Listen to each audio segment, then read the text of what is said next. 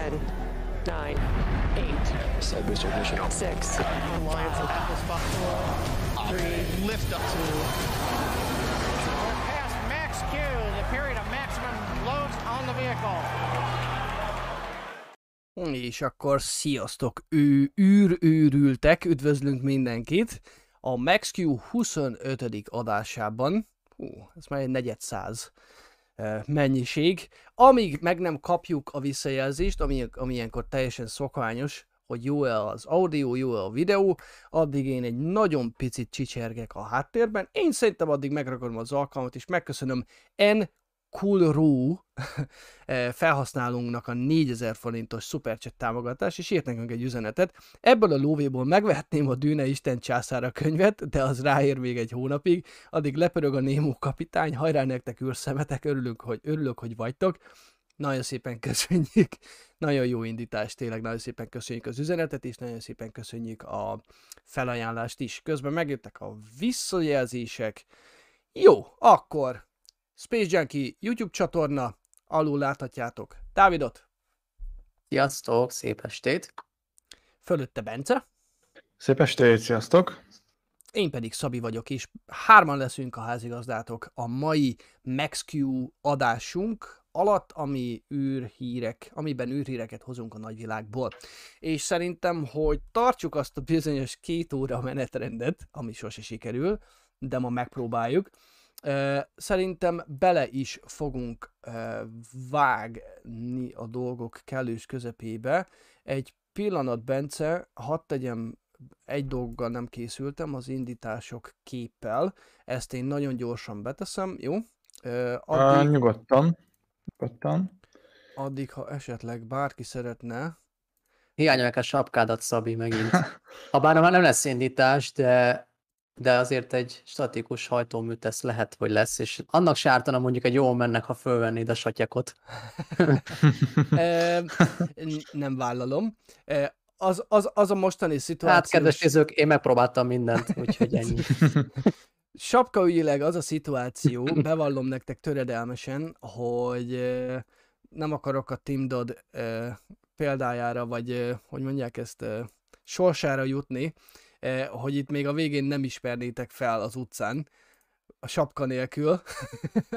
Mindegy, lényeg a lényeg, hogy indításokhoz fogom viselni természetesen, mert ez fontos, szeretném, hogyha induljanak, és le, tehát legutóbbikor nem indult, akkor konkrétan nem volt rajtam sapka, úgyhogy innentől kezdve minden indításnál lesz, de amúgy nem. Úgyhogy a szép dús fej, fejborításomat láthatjátok. Jó, közben én nekem sikerült bevarázsoljam a a fontos dolgot, közben Séra Mhm. Gábornak köszönjük ezt a csodálatos animációt, ezt a MaxQ animációt, amit küldött, és oké, okay. én azt mondom, hogy készen állok, elkezdhetjük a indításokat. Oké, okay, hát akkor a szokásos módon az indításokkal kezdjük az adást. Most egy kicsit rövidebb lesz a lista, ugyanis az elmúlt hetekben eléggé hangás volt rakétaindítások terén, de ez egyébként annak köszönhető, hogy a SpaceX nem aktivizálta magát, úgyhogy általában, hogyha most megnézzük, kb. így néznének ki a mindennapjaink, hogyha ők nem lennének. Úgyhogy mindenképp látszik, hogy mennyire nagy részt foglalnak el az indítási piacban. Na de, kezdjünk is bele. Július 6-án volt a legutóbbi indítás, ez egy kínai start volt, és a hosszú menetelés 3C ö, per E rakéta állított a pályára a Tianlian 1 műhold flottának az ötödik darabját, ami egy telekommunikációs műhold rendszer, és tulajdonképpen a kínai űrállomással, illetve egyéb kínai műholdakkal tartják ezeken a, ezeken a műholdokon keresztül a kapcsolatot, így nem kell egy csomó földi állomást telepíteni a Föld minden pontjára, hanem tulajdonképpen az űrből továbbítják a jeleket vissza Kínába. Ugye ezek geostacionárius pályán vannak, így a Földnek a ö, nagy részét le tudják fedni kevés műhold segítségével. Tehát ez egy sikeres küldetés volt. A következő indítás az három nappal később, július 9-én volt, ez szintén kínai indítás volt. Ez a Taiyuan űrközpontból történt, ugye az előző az a Xichang űrközpontból indult. Ha valaki össze ezt- lenne zavarodva, teljesen normális. Csak szólok. Igen, nehezek ezek a nevek, meg már ugye három kínai űrközpont van, és mindegyiknek ilyen kacifántos a neve, úgyhogy az teljesen normális, hogy bele keveredik valaki.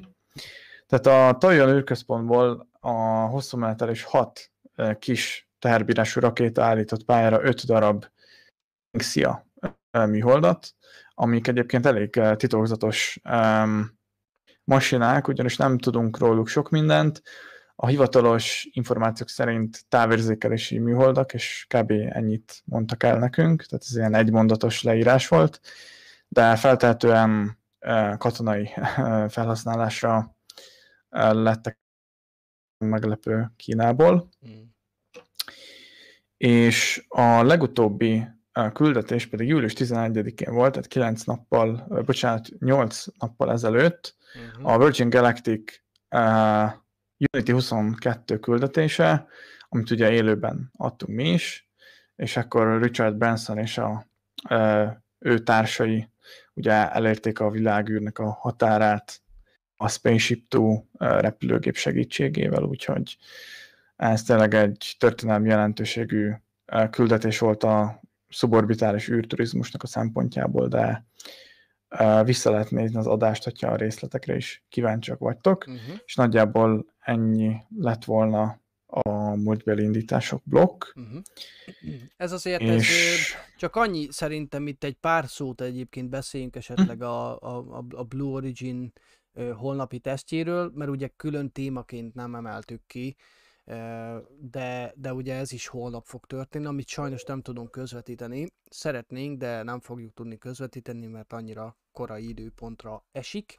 De alapvetően van egy, egy nagyon jó videónk a videótárunkban, itt a YouTube-on, ami kif- amiben az, elő, tehát a, az előző MaxQ adás összefoglalóját hallhatjátok, a, tehát úgymond egy ilyen küldetés profilt a holnapi eseményhez, ezért nem fogunk ma róla beszélni, mert két héttel ezelőtt már átbeszéltük, ugye a, a Virgin és a Blue Origin kisebb kakaskodása ügyén, úgyhogy a videótárban megtaláljátok, szerintem mindjárt be is fogom linkelni ide a, az élő chatbe, ha esetleg valaki szeretne képbe kerülni így az indítás előtt, a holnapi indítás előtt. igen, egy küldetés profil is fönt van a spacejunkie.hu oldalon, úgyhogy ha az a személyzetről bővebben írtunk, illetve magáról a küldetés menetéről, hogy is fog kinézni ez a New Shepard indítás, úgyhogy azt, ott minden infót megtaláltok. Na de akkor a jövőbeli indításokra mehetünk is. Uh-huh. Um, július 19-én, tehát ma történt ez az indítás, de amikor még ezt szerkesztettük, akkor meg jövőbelinek számított, de ma egy hosszú menetelés kettő C rakéta állított pályára három darab Yaukan műholdat. Ez szintén a Xichang űrközpontból, ezek katonai műholdak, amik a tengerészeti megfigyeléseket végeznek, tehát a rádiókommunikációnak a elfogása, stb. ilyen katonai dolgok, úgyhogy annyira sok információ nincs rendelkezésünkre, de ez, lesz, ez volt a tizedik ilyen indítás, és minden egyes alkalommal ebből három darabot vittek föl, tehát már egy 30 ö, f- ö, darabból álló műholdrendszert építettek ki a kínaiak. Holnap fog, ugyebár előbb is említettük, sor kerülni a Blue Origin ö, NS-16-os küldetésére, ami a 16. New Shepard indítás lesz, és ezzel egyben az első emberes küldetés. Ez ugyanúgy, ahogy eddig megszokhattuk, a cég Van Horn ö, texasi telephelyéről fog elindulni, és a négyfős személyzet um, nek a része egyébként Jeff Bezos is, ugye, aki a, a Blue Origin-t alapította, valamint ő az Amazonnak a tulajdonos és alapítója is, szóval Bocsi, Jeff Hu. Igen, ezt, ezt muszáj volt, Ez hogyha kihagyhatatlan.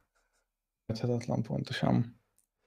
Úgyhogy az egy nagyon érdekes indítás lesz holnap, és kár, hogy nem tudjuk élőben adni. Igen, igen. Egy nappal később, szerdán, a július 21-én egy szintén nagyon jelentős küldetésre fog sor kerülni, ugyanis a Roskosmos um, sok évtizednyi uh, késés és csúszás után végre eljutathatja a nemzetközi űrállomásra a Proton M rakétával az MLM Nauka tudományos modult. Ez a Bajkonur űrközpontból fog elindulni, és ha minden a tervek szerint halad, akkor uh, július 29-én fog ez a modul rácsatlakozni a nemzetközi űrállomásra, de erről még a mai adás során ki, uh, fogunk beszélni uh, részletesebben. Úgyhogy nem is lövöm le a poént. Mhm. Ö, A következő küldetés az egy európai misszió lesz. A július 27-én az Ariane Space um, cég egy Ariane 5 ö, rakétát fog elindítani a Guyana űrközpontból, és két darab távközlési műholdat terveznek geostacionárius átviteli pályára állítani. Ez név szerint a Star One D2 és az Eutelsat Quantum ö, távközlési műholdak. Picit Úgyhogy minden... Az EUTELSat Nem. után nem hallottunk. Aha. Eutelsat Quantum. Uh-huh. Tehát ebből a nevéből is ered, hogy itt érdekes dolgok lesznek, és mindenképp beszámolunk majd egy részletes írásban ezekről Mhm. a műholdakról. Úgy, go- Illetve úgy, még azért is fontos az indítás, mert ez az első olyan Ariane 5 indítás, ahol a már elvileg kijavított orkuppal, tehát raktérborítással fog indulni a rakéta, ami egyébként a még idénre tervezett James Webb űrteleszkóp indítás szempontjából is nagyon fontos. ez egyfajta Pontosan. Hát igazából ez az egyetlen Ariane 5 indítás a James Webb. Kett, ez a, előtt. kettő lesz, nem? Két indítás lesz Én előtte még. kettőről hallottam, de... Én egyről tudok, Uh-huh. de Mind- akkor Minden lehet, esetre ez egy, ilyen, ez egy ilyen elővizsga, az biztos, ugye a- Mhm. az, az Ariane Space cégnek. Igen, valami gondok voltak a, az áramvonalazó kúp leválásakor, hogy azt hiszem nagyobb erőhatások érték a műholdakat, mint Nagyobb, amilyennek. Igen. Uh-huh. Nagyon, nagyon ö, nagy vibráció okoz, ö, keletkezett a, a leváláskor, és ö, hát nem okozott kárt a műholdakban, de, de hát mivel a James Webb űrteleszkóp egy eléggé érzékeny és finom eszköz, még akkor is, ha egy buszméretnyi, akkor is nagyon nem mindegy, hogy milyen erőhatások és vibrációk érik a, az űreszközt, amikor ugye leválik a, az áramvonalazó kúp. Tehát ebből a szempontból lesz egy ilyen vizsga az Ariane Space-nek, hogy hogy sikerült ezt a, ezt a vibrációt megszüntetni remélhetőleg az újfajta uh, orkúppal. Uh-huh. Igen. Igen, hát a távcsövek nagyon érzékeny dolgok, úgyhogy itt, uh, ha jól tudom, nanométer pontossággal kellett a James Webb-nek a tükreit például beállítani. És bármilyen nagyobb vibráció vagy erőhatás ezt könnyen ugye el tudja rontani, és az a helyzet, hogy a Hubble-t még tudtuk szervizelni, de a James Webb-et nem fogjuk tudni sajnos, mert nem alacsony föld körüli pályára indul. Ez Na de, uh, igen, igen, az egyik Lagrange pontra uh, fog kerülni. Uh, jó, az utolsó uh, indítás, amiről beszélni fogunk, az a Boeing és a ULA-nek a közös uh, küldetése I- is, igen. A, a Starliner űrhajó második tesztrepülése az Orbital Flight Test 2, aminek keretén belül a Cape Canaveral-ből egy Atlas 5 rakétával fogják pályára állítani az új űrhajót, és tulajdonképpen meg fogja ismételni az első tesztrepülésen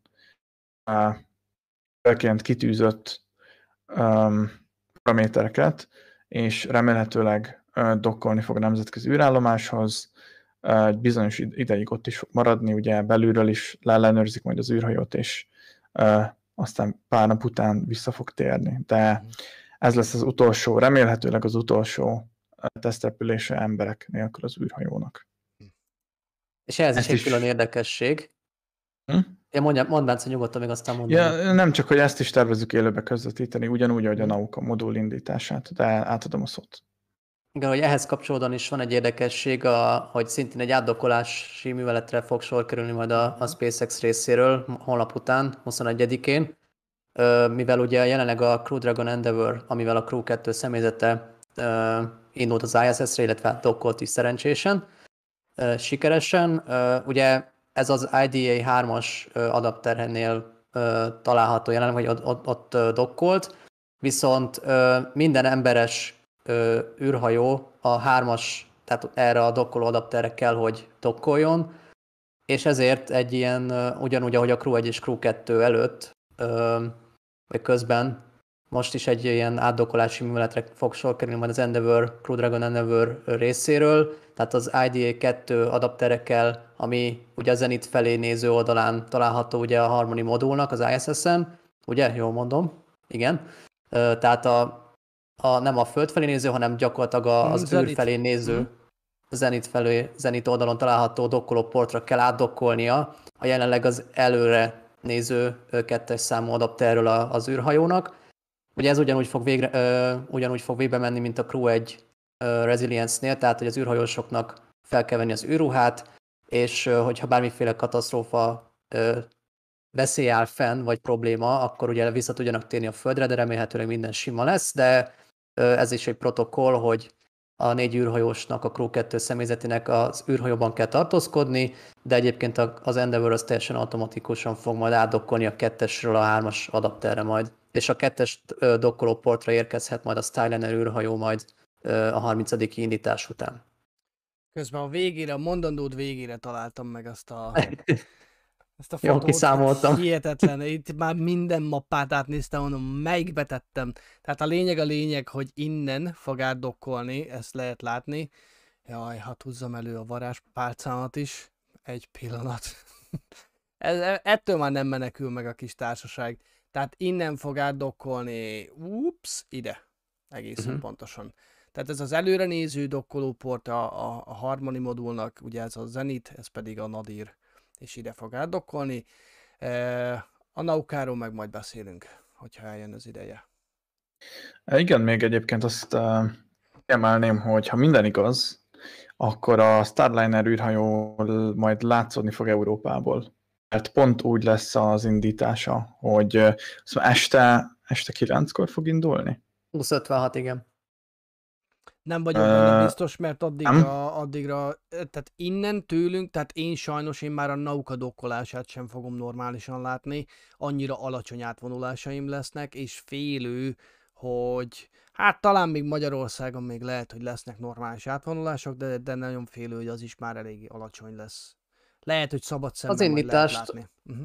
Az indítást szerintem azt láthatjuk, mert a röppája az lehet, hogy uh-huh. így észak-kelet felé jön, mint a, a, a crew dragonok. Ö, igen, ilyenkor az történik. Már tehát úgy képzeld el, hogy vannak az átvon, ALSS átvonulások, mondjuk elkezdődött hajnali órákba, és akkor ahogy telnek a napok, egyre inkább csúszik éjfélhez közel, egyre inkább csúszik naplementéhez közel, és egy idő után annyira előre fog csúszni, hogy már akkor vannak az átvonulások, amikor még világos van. Tehát emiatt nem hmm. lehet megfél. Elmegy az fölöttünk, csak nem látjuk. Igen, egyébként a Nauka ugye délután 4 órakor indul, Aha. azt hiszem de már aznap este is lehet majd látni tőlünk, úgyhogy az érdekes lesz. Ötkor indul a nauka. 4.50-kor egész pontosan, vagy 4.55 valahogy így, tehát ilyen 5 óra körül. Hm. Igen, igen, igen. 4.56-ra emlékszem, de igen, ott körül. Hát mindjárt megnézzük a profilt. Így, így, így, így. Jó, oké, okay, akkor nem tudom, hogy még indítások, akkor a Starliner, Starliner, Starliner megvan? Csak kinyögtem a végére. E, igen, úgyhogy az indításokat letudtuk. Oké. Okay. Jó, akkor vannak nekünk kínai hírek, ugye? Hát nem sok, de igen, van egy uh-huh. kis kínai hírblokkunk is. Uh, melyikkel Most... kezdjem, a Csabi cikkével, vagy pedig a Zoli cikkével? Már ugye kettőt küldtél nekem, és az egyik az új uh... a Csuzsongtól, másik pedig Csuzsong Marsjáró a Mars felszínéről. Igazából teljesen mindegy, mert teljesen nincs mindegy. nagyon jelentősége a, Jó, okay. az, az, az időnek, mert kevés um, időtelt a két cikk között amúgy is. Uh-huh. Okay. Uh, hát igen, új, új képek érkeztek a Csuzsong, uh, Csuzsong, bocsánat, marsjáróról. Uh, ugye azt tudni kell, hogy uh, pár hónappal ezelőtt Kína, mint második ország sikeresen egy szondát küldött a Mars felszínére, illetve egy keringő egységgel is rendelkeznek a Mars körül, és azóta is rendületlenül folyik a tudományos kutatás, illetve a képek készítése. Maga a Marsjáró a legfrissebb hírek szerint teljes, teljesen jól működik, tehát semmi gond nem akadt vele. Az elején, tehát az első pár napban, az első héten abszolút nem érkeztek képek, de ez teljesen normális volt, ugyanis leszálláskor a keringőegység egy olyan pályán, pályán keringett, ami nem volt arra alkalmas, hogy a Földön, vagy hát pontosabban a Marson lévő rovernek a jeleit továbbítani tudja a Földre, ezért meg kellett várni, míg az orbiter úgy állított a pályáján, hogy a lehető legtöbbször tudjon a leszállási zóna fölött elhaladni, és így ugye tovább sugározni a képeket a Földre, de amióta ez megtörtént, és a, a szükséges pályán kering az orbiter, azóta ilyen csodálatos képeket láthatunk. Vannak fekete-fehér, vannak színes képek is. Maga ez a kép, amit itt láthatunk, ez körülbelül 350 méterre készült a leszállási zónától. A mostani megtett táv, tehát az aktuális megtett táv az körülbelül 450 és 500 méter között van, de a képkészülésekor, készítésekor 350 méterre volt a marsjáró a leszállási zónától, és jobb oldalt láthatunk egy egészen furcsa dolgot a felszínen, és az nem UFO, és nem is, a, nem is egy amerikai marsjárónak a darabja, hanem ez a Csuzsung leszállásakor um, használt védőburkolat, uh, ugyanis azt tudni illik, hogy ez rettentő gyorsan érkezett a Mars atmoszférájába. Több kilométer per másodpercenként, tehát uh, hatalmas sebességgel um, idézőlesen csapódott be a Marsba, természetesen nem a talajba, de az atmoszférába, és több ezer fokos hőmérsékletek uralkodtak a belépéskor, és valahogyan meg kellett védeni a marsjárót ettől, ezért egy ilyen aeroshellnek nevezett védőburkolat ölelte körbe, amíg az ilyen um, uh, nagyon um, nevezük kártékony hatások uralkodtak a, a leszálláskor. Ugye miután ez már nem volt szükséges, ezt el leválasztották, és ez pár száz méterre az, az eredeti leszállóhelytől ért földet, vagy hát inkább ért marsot, és mivel délre indult el a, a rover, és ez is pont déli irányba uh, csapódott a talajba, azért pont oda tudott menni hozzá, és közelebbi képeket is tudott készíteni, és ha minden igaz, akkor ebben a cikkben uh, vannak a közeli képek, hogyha lejjebb körgetsz. Uh-huh. Ups. De egyébként még azt nem tudom, hogy még mielőtt erről elgördítenék, tehát itt pedig a... Igen, az ejtörnyű, de az a másik képen jobban fog látszódni, mm. azt hiszem. Oké. Okay. Tehát ezt a védőburkolatot az ejtörnyűvel együtt mm. um, választották le, és ekkor a leszavaláttségnek a fékező rakétái tették le simán a talajra a csuzsungot, tehát nem végig ejtörnyűn ereszkedett, ahogy például a Spirit vagy az Opportunity marsjárók tették. Bár azoknál is voltak fékező rakéták, meg ugye a felfújható zsákok, úgyhogy igen. Uh-huh. A Csuzsong a második egyébként, aki lefotózta az ejternyét, mert meg az Opportunity tudta ugyanezt megcsinálni. Ezt a bravúrt. A bravúrt pontosan. Hát Láthatjuk a keréknyomokat is. Jól. Aha. És igen, tehát ott van az ejternyő, illetve a védőburkolat, és érdemes megfigyelni, hogy már több mint 45 napnyi marsi munka után, és még milyen szép tiszták a napelemek, és ez részben annak is köszönhető, hogy a, a csusong tudja aktívan takarítani idézőjelesen a napelemeit, ugyanis ezek egy ilyen Ó, elfelejtettem azt a szót. Tehát egy olyan burkolattal vannak bevonva, ami meggátolja azt, hogy a, az a marsipor le tudjon tapadni rájuk tulajdonképpen, uh-huh. és tudja, ezeknek a, tudja a napelemek dőlésszögét állítani, uh-huh. és így tulajdonképpen szépen lepereg róla a por. Uh-huh. És uh, ezzel a maximális teljesítményen tudnak működni a napelemek, úgyhogy uh-huh. ez is egy ilyen nagyon jó mérnöki megoldás. Az Szerinted- alsó kép, Szerinted Te ez csak- csak, ez csak a saját véleményedre vagyok kíváncsi, hogy szerinted, a, vagy véleményetekre, bocsánat, hogy, hogy szerintetek Kína a jövőben, Kína is át fog állni a, a napelemekről a atommeghajtásra? M- Mert ugye Biz- tudjuk jól a korábbi küldetések során, ugye a segítsetek ki? Az opportunity-vel voltak gondok, ugye? Igen, tehát az Opportunity ö, Még a, a Spirit-tel inkább az, az mondta fel előbb a Mhm. szolgálatot. Uh-huh, uh-huh. Tehát igen, mi- minden napelemes, uh, tehát a Insight is most a hírekben olvashatjuk, hogy küzdik a, a, a po- beporosodott napelemi, napelemei miatt, de egyébként Kína már használt, uh, tehát ö, épített olyan űrszondát, ami egy RTG, tehát ez a radioizotopos termoelektrikus generátor segítségével működött. Például a Chang'e leszálló egységek, a Chang'e 4 Mhm. és 3, Uh-huh. a Holdra indultak. Um, vannak napelemei, ugye ugyanaz szondának, tehát azt láthatjuk, hogy van két kinyitható napelemtábla, de a több héten át tartó holdi éjszaka során valahogyan melegen kell tartani ugye a szondát, hogy az elektronika ne károsodjon, Uh-huh. és ezért egy ilyen, ilyen ö, melegítőket, melegítőkkel látták el a szondát. Uh-huh. Tehát tudja már élni a használtak ilyet. hibernációt. Uh-huh. Igen, igen, pontosan. Tehát ekkor lekapcsolják ugye az összes tudományos eszközt, és csak erre fordítják a forrásokat. Uh-huh. Uh-huh. Bocsi, ez csak egy kitérő volt. Amúgy jó kérdés, mert Kína tervez olyan szondákat is indítani a, majd a, ennek az évtizednek a vége fele, míg feltétlenül 2050-re, a, tehát Kína megalapításának a századik évfordulójára fognak elérni a naprendszernek a határára, és azok már ilyen rendes, jó nagy combos ilyen RTG-kkel lesznek ellátva, hogy ugye tudjanak adatokat visszaküldeni, mert a Marson túl már annyira nem éri meg napelemeket használni. Uh-huh. Tehát a Jupiter és a gázbolygóknál Túlságosan távol vagyunk. pontosan. Ö, Javíts ki amúgy a, a Juno, az, annak viszont van napeleme, ugye? Igen, az három darab nap, napelem táblával van ellátva, Ettől úgyhogy.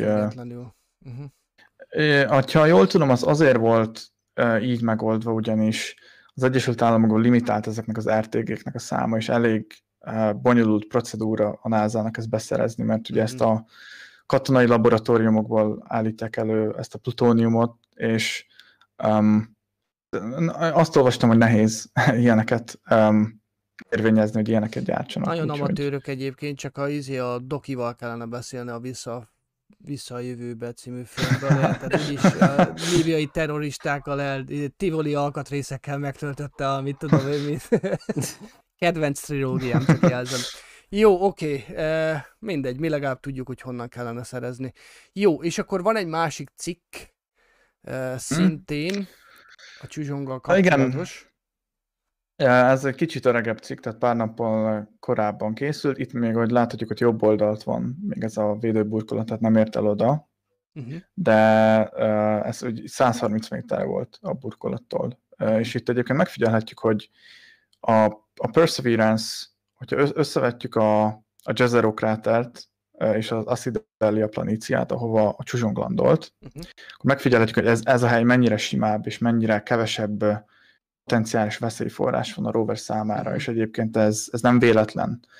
Tehát a, ugye ez volt az első kínai marsjáró, tehát a, a kínai szakemberek biztosra akartak menni, hogy nem lesz semmi gond a leszállásnál, és ezért is választottak egy olyan helyet, ahol a lehető legkevesebb um, rizikófaktor van. Itt beszélhetünk a homokdűnékről, a meredek kráterfalakról, tehát ez egy teljesen uh, lapos síkság. Uh-huh. És persze ez egy kompromisszum, ugyanis itt sokkal kevesebb érdekes, tudományos, meg geológiai uh, formáció található. Uh-huh. Úgyhogy Majd a következőnél már nagyobb, nagyobb rizikót vállalnak ők is biztosan. Persze, uh-huh. Persze, igen, igen. idővel.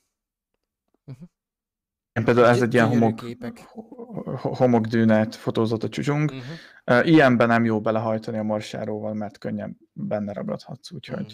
az ilyeneket kerül, uh, szeretnék elkerülni. De ez azt hiszem 6 méterre volt tőle, amikor ezt fotózta. És igen, pár közeli Csak hogy kép igen, is igen van. mert hogy a, a, a méreteket, távolságokat nem nagyon lehet azért ez alapján felmérni, azért azt tegyük hozzá. Hm. Hát igen, az ilyen, ilyen képeknél elég nehéz, de Igen, igen. 6 méterre volt tőle, úgyhogy ilyen kis viszonyítási alap. Közben hál' Meg egy- Istennek jönnek a, a, az ötletek a chatben is, hogy a NASA-nak is Mhm. fluxus kondenzátort kellene használni. Ez keréknyom, ugye? Igen, ez keréknyom. Mhm, Igen. Aha, gyönyörű. Gyönyörű. Uh-huh. Jó, oké. Okay. Um, Hát szerintem igazából ennyi lett volna a kínai marsával kapcsolatban. Ö, Nem tudom, hogyha vannak kérdések, akkor uh-huh, igen, ezeket... azt Uh, igen, ez, nagyon, nagyon szívesen... Uh, Anditól jött egy kérdés. 1.24 gigawatt? Egy poén. Um, jó. Ütték valamit nem láttam. Magasságos egek, vagy hogy is mondja, várjál. Angolul Great Scottot. Na jó, lekattanok a vissza a jövőből. Azt mondja, hogy az UFO ennek a könyvetot kapnák ki. Igen. Egy lego, a um, legutolsó kérdés, talán ez, ez, ez nagyon releváns, hogy meddig tart egyáltalán az egész küldetés, azt lehet-e Mhm. tudni? Van-e Igen. valami minimális terv, vagy Ha jól emlékszem, 30 vagy 60 napra tervezték, tehát olyan egy-két hónap. Ez hát na, eléggé konzervatív megállapítás, mint hogy azt általában uh-huh. szoktu, szokták a, a, a szakemberek, tehát ugye az Opportunity rovert is csak azt hiszem 30 napra tervezték, hogy működjön, mégis évtized, több mint egy évtizedig. Hát 17 Ö, évig bírta a kisi. Igen, de t- t- 17 év és 30 nap azért van, van különbség. Ami számomra egy kicsit furcsa, hogy azért, azért értem én, hogy óvatosan teszik meg ezt a becslést, hogy akkor nagyjából meddig, de azért 30 nap, tehát amekkora felhajtás van ahhoz, hogy egy, hogy egy ekkora méretű rover mondjuk eljusson a Mars felszínére, és azért, tehát ha tényleg 30 napig működne, az, az azért nagyon nagy kudarc lenne. Még hogyha teljesítené is a küldetési kritériumokat. Hát igen, de az ilyen talán önmegnyugtatásnak is, meg, a, meg a, a, az elvárási mércének az a, a, inkább ilyen alsóbb szintre való Mhm. tevése, most ez ebből nem fog már kijönni ebből a mondatból, minden lényeg, hogy nem, nem támasztanak nagy elvárásokat magukkal szemben sem. Én el tudom képzelni, És, hogy van egy ember ott a názánál, és akkor oké, akkor Ö, mennyire tervezünk? 5 év, jó, akkor 30 nap. Oké, okay. Hivatalosan. bo- bo- ö, bocsánat, ö, nem 30 nap, hanem 90 marsi szól, tehát 90 Aha. marsi nap. Aha, ami... De az se, hát ez a három mint- hónap, Az megy, aha. Körülbelül három földi hónap. Marsi nap egy picit hosszabb, mint a földi, ugye? Egy picit. Igen. Akkor kevesebb. 24 óra. Mhm. Tessék? Ö, Igen, igen, tehát akkor kevesebb, mint három nap. Nem. Tehát egy, egy, egy marsi Egy, nap egy, hónap. egy, marsi, egy marsi nap az hosszabb a földön. Így van. Tehát, hogyha 90 szól, az olyan az olyan 100-110 nap. Száz valamennyi. Mm. Jaj, jó, ö, igen, Igen. fo- fordítva. És ebből ö, eddig 58 nap telt el, úgyhogy Uh-huh. Uh-huh. túl vannak a felén. Jól van. Oké, okay, akkor szerintem gördüljünk tovább a marsi kerekekről a nemzetközi űrállomás felé. Hú, hát szegvének nem mondanám, de megpróbálkoztam vele. Oké, okay, uh, Nauka. Nauka modul megy a nemzetközi űrállomásra, és ez, ahogy az angol mondja, a next big thing, úgyhogy ez mindenképpen nagyot fog szólni. Azt tudni kell, hogy ez a valaha épített legnagyobb modul, ami a nemzetközi űrállomásra fog dokkolni, úgyhogy hatalmasan nagyot fog szólni, szabad napon van, úgyhogy szerdán közvetítjük élőben. De akkor jöjjenek szerintem a, a részletek erről a küldetésről, hogy akkor mit várhatunk, és hogy mi ez a maga ez a nauka, egy kis összefoglaló, történelmi összefoglaló, és a többi, és a többi. Bence, mondod? Te jó vagy a technikában. Szívesen akkor jó. Hát akkor um, 21-én indul az MLM, Nauka modul a nemzetközi űrállomásra. Ugye ez lesz az orosz modulnak a legújabb bővítése. egy protonám hordozó rakétával fog elindulni a Bajkonur űrközpontból, uh-huh. és hát, érdekessége, hogy ez az első protonám indítás idén, tavaly volt a, a legutolsó. Egy pillanat ide hadd vágjak be, mert az Everything Space, aki egyébként egy YouTube csatorna, tudomásom szerint, ő írta egy picit korábban, hogy a Protonem legutoljára 2020. július 20-án indult, amikor egy Express 80 és egy Express 103 eh, műholdat állított geostacionális pályára. Igen, igen, ez kettő Pont egy éve, nem. Kettő orosz távközlési műhold volt. Emlékszem, esti indítás volt, úgyhogy nem volt annyira látványos. És köszönjük az információt. Hm, igen, mindenképp. Um, a rakéta érdekessége, hogy most fog a Proton először a történelem során olyan konfigurációban indulni, hogy csak az első két fokozatot fogják felhasználni, és e, nem lesz harmadik fokozat, vagy e, egyéb e, végfokozat sem felhasználva. Ami azért na, elég érdekes, hogy már több mint 400-szor indult a Proton valamilyen formában, de még egyszer se volt így, hogy nem használtak harmadik fokozatot, úgyhogy mindenképp egy újítás. 400-szor indult már a Proton. Igen. Igen. Tehát ez egy nagyon-nagyon régóta használt rakéta. Wow. Még azt hiszem Valentin Gluskoy tervező, tervezőirodájában alkották meg UR-500 néven is a uh, szovjet hold programra lett tervezve egyébként az N1 ez N1 volt rivális, de ugye ebből aztán sajnos nem lett semmi, úgyhogy... Ez az a típus ugye, aminek nagyon látványos ö, felrobbanása van, ami teljesen... Igen, ez, igen, ez, igen. Ez, ez, ezt sokan látták már szerintem. Igen. Aha. Tehát 2013-ban egy ö, szerencsétlenség során a rakéta felszállt, és hát pár másodperccel később ilyen szép ívben visszacsapódott a földbe, és ö, hát ez azért, ez azért történt, ugyanis egy gyorsulásmérőt fejjel lefelé szereltek be a rakétába, és tulajdonképpen azt hitte, hogy Fejjel lefelé. lefelé, fejjel lefelé indult el, és megpróbált az, a helyes irányba visszaállni, de ugye ez nem volt. De az, az is érdekesség volt, hogy tehát um, különös erő kifejtése nélkül nem lehetett volna fordítva azt beszerelni. Úgyhogy ezt valaki oda nagyon csúnyán bekalapálta, vagy, vagy nem tudom, de uh, tényleg hát érdekes. oroszosan, hogy gyerünk, akkor is ott lesz a helyed. Tehát nagyon érdekes volt ez a, ez az leset, hogy hogyan történhetett meg, de wow. ilyen remélhetőleg nem, nem lesz most. Wow. Wow, wow. Ami, ami szerintem a furcsa, tehát a furcsaság annak az indítások, tehát nem az, hogy tehát oké, okay, tehát eleve az, hogy, hogy megpróbálja magát megfordítani, tehát ez már nem jó dolog, de az, hogy, hogy, hogy nem volt önmegsemmisítés, tehát hogy, ezt, hogy ezt, ezt, ezt, ezt nem kellett volna megvárni, míg a földbe csapódik, vagy darabokra szakad, nincs. és Nem, semmilyen rakétában nincs. Tehát eh, náluk ez nem jött divatba, ugyanis ők mindig olyan helyekről indítottak, ami az Isten háta mögött van. Tehát amíg a, amíg, amíg a Szovjetunió, tehát a, mindig nagyon távoli katonai bázisokat neveztek ki rakétaindító komplexumoknak, és annyira gyéren lakott Kazaksztánnak a sztyeppéje, hogy, hogy erre sosem érezték azt, hogy szükségük lenne. Aha, aha. De hát igen, történtek sajnos ilyen balesetek. Jó, oké, úgyhogy... okay. érdekességnek mindenképpen érdekes. Ja. Igen, tehát hogyha valami balülsel el, akkor, akkor nincs erre lehetőség, tehát az valahol majd le fog zuhanni. Igen. Úgyhogy ez, ez az érdekessége. Nem tudom, hogy még esetleg a Proton rakétára, max még annyit, hogy itt láthatjuk az első fokozaton ezeket az oldalsó tartályokat, és ezt először ilyen leválasztható segédrakétáknak hinnénk, de igazából ezek nem leválaszthatóak, hanem Mhm. ezek az első fokozatnak a része. Tehát egy darab fokozat maga ez az egész, ezekkel a tartályokkal Tehát együtt. konkrétan ez így leválik teljesen.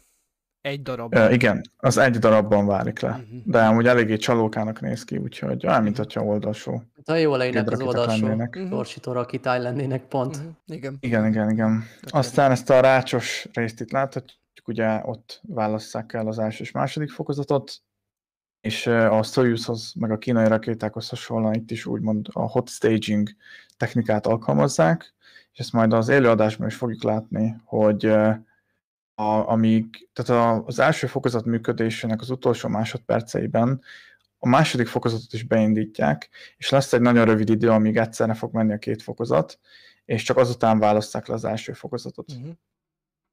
Á, tehát ez az egyik érdekesség. Ja, ja, ja. Igen, így ugye nincsen, nincsen ideje a második fokozatnak az, az, az, az, nem tudok beszélni. A második fokozat üzemanyag tartályaiban nincs ideje az üzemanyagnak arra, hogy elkezdjen lebegni és össze-vissza kavarodni. Uh-huh. Ugye a helytelen hajtóműindításhoz tudna vezetni, úgyhogy uh-huh. ezt így oldották meg. Uh-huh. Uh, nem tudom, szerintem a Proton M-et kiveséztük, amennyire csak lehetett. Oké. Okay. Oké. Okay. Uh, jó, Dávid, esetleg a naukáról, hogyha beszélsz, vagy... Um... Beszélek. Vagy hát így majd ketten vagy hárman összehozzuk valahogy. Ja, persze. Igen, hát az biztos, hogy a nauka az nem... Ö, tehát új modulként indul el a nemzetközi űrállomásra, és ezáltal egyébként ugye megint eléggé megváltozik majd a ö, formája, ugye Szabi, ezt pont te ecsetelted múltkor még, ugye amikor az aerozol napelemekről beszéltünk, hogy elkezdik felszerelni, az is mennyire ugye észlelés szempontjából meg nektek szakembereknek, akik észlelitek és fotózátok, mennyire más képet fog mutatni, hát ezzel aztán még inkább, ugye, mint említettük, ez a legnagyobb ISS modul lesz a remélhetőleg följut, és tudják is dokkoltatni, uh-huh. de hát azért nem egy szép története van technikai szempontból a naukának, hiszen ahogy láthatjuk is a, itt a Zoli által készített remek leírásban elő, eredetileg már 2007-ben tervezték indítani, ehhez képest most 2021-re jutottak el odáig az, az orosz szakemberek, hogy végre el tud indulni ez a, ez a modul, hiszen hiszen azért ez, ezeknek a finom műszereknek és berendezéseknek nagyon nem tesz jót, ha sokáig áll, a, a, és többek között egyébként rengeteg technikai gond is hátráltatta folyamatosan az indítást, és ö, eredetileg ez egy tartalékmodul volt, ezt is ahogy látjuk a, a leírásban, tehát a Zarja modulnak, ami jelenleg is ugye fönt tartózkodik, annak a tartalékaként ö, építették, és ö, még érdekesség, hogy a Zarja bár orosz gyártmány, de a mai napig a NASA tehát amerikai kezé, kézben van, a NASA kezében van, és ők üzemeltetik gyakorlatilag, hiszen megvették az oroszoktól a, a fenntartás jogát, hiszen az oroszok eredetileg, bár az arját is tervezték indítani, de aztán végül lemondtak róla, és az arja helyett akarták a naukát indítani, viszont az amerikaiak úgy döntöttek, hogy nekik mindenképp szükségük van erre a modulra, és bár az orosz részen található a mai napig ez a modul, de mégis amerikai ö, üzemeltetés alatt áll, és az amerikaiak ö, ö, tartják fenn lényegében pénzügyileg is, meg technikailag is. Ö, úgyhogy ez egy eléggé érdekes ö, háttérinformáció, és ö, hát igen, ahogy említettük is előbb, több technikai gond hátráltatta folyamatosan a, az indítást, tehát ö, olyan belső rendszerekben ö, találtak hibát, illetve szivárgást, ami, ami miatt az egész szerkezetet szét kellett bontani teljesen és kicserélni, aztán ugye megint tesztelni, és ezért jutottak el végül is idáig, most csak 2021-ben, hogy, hogy, hogy végre az utolsó teszteket is sikerrel végrehajtották, és sikerült is végül a, a Proton rakterébe beépíteni, bár azért még az előző hetekben is voltak olyan információk, hogy kisebb-nagyobb fennakadás még az utolsó teszteken volt, de a lényeg, hogy úgy tűnik, hogy most már szerdán elindulhat a, a Proton M rakéta a Naukával, és 9 nap múlva fog majd dokkolni.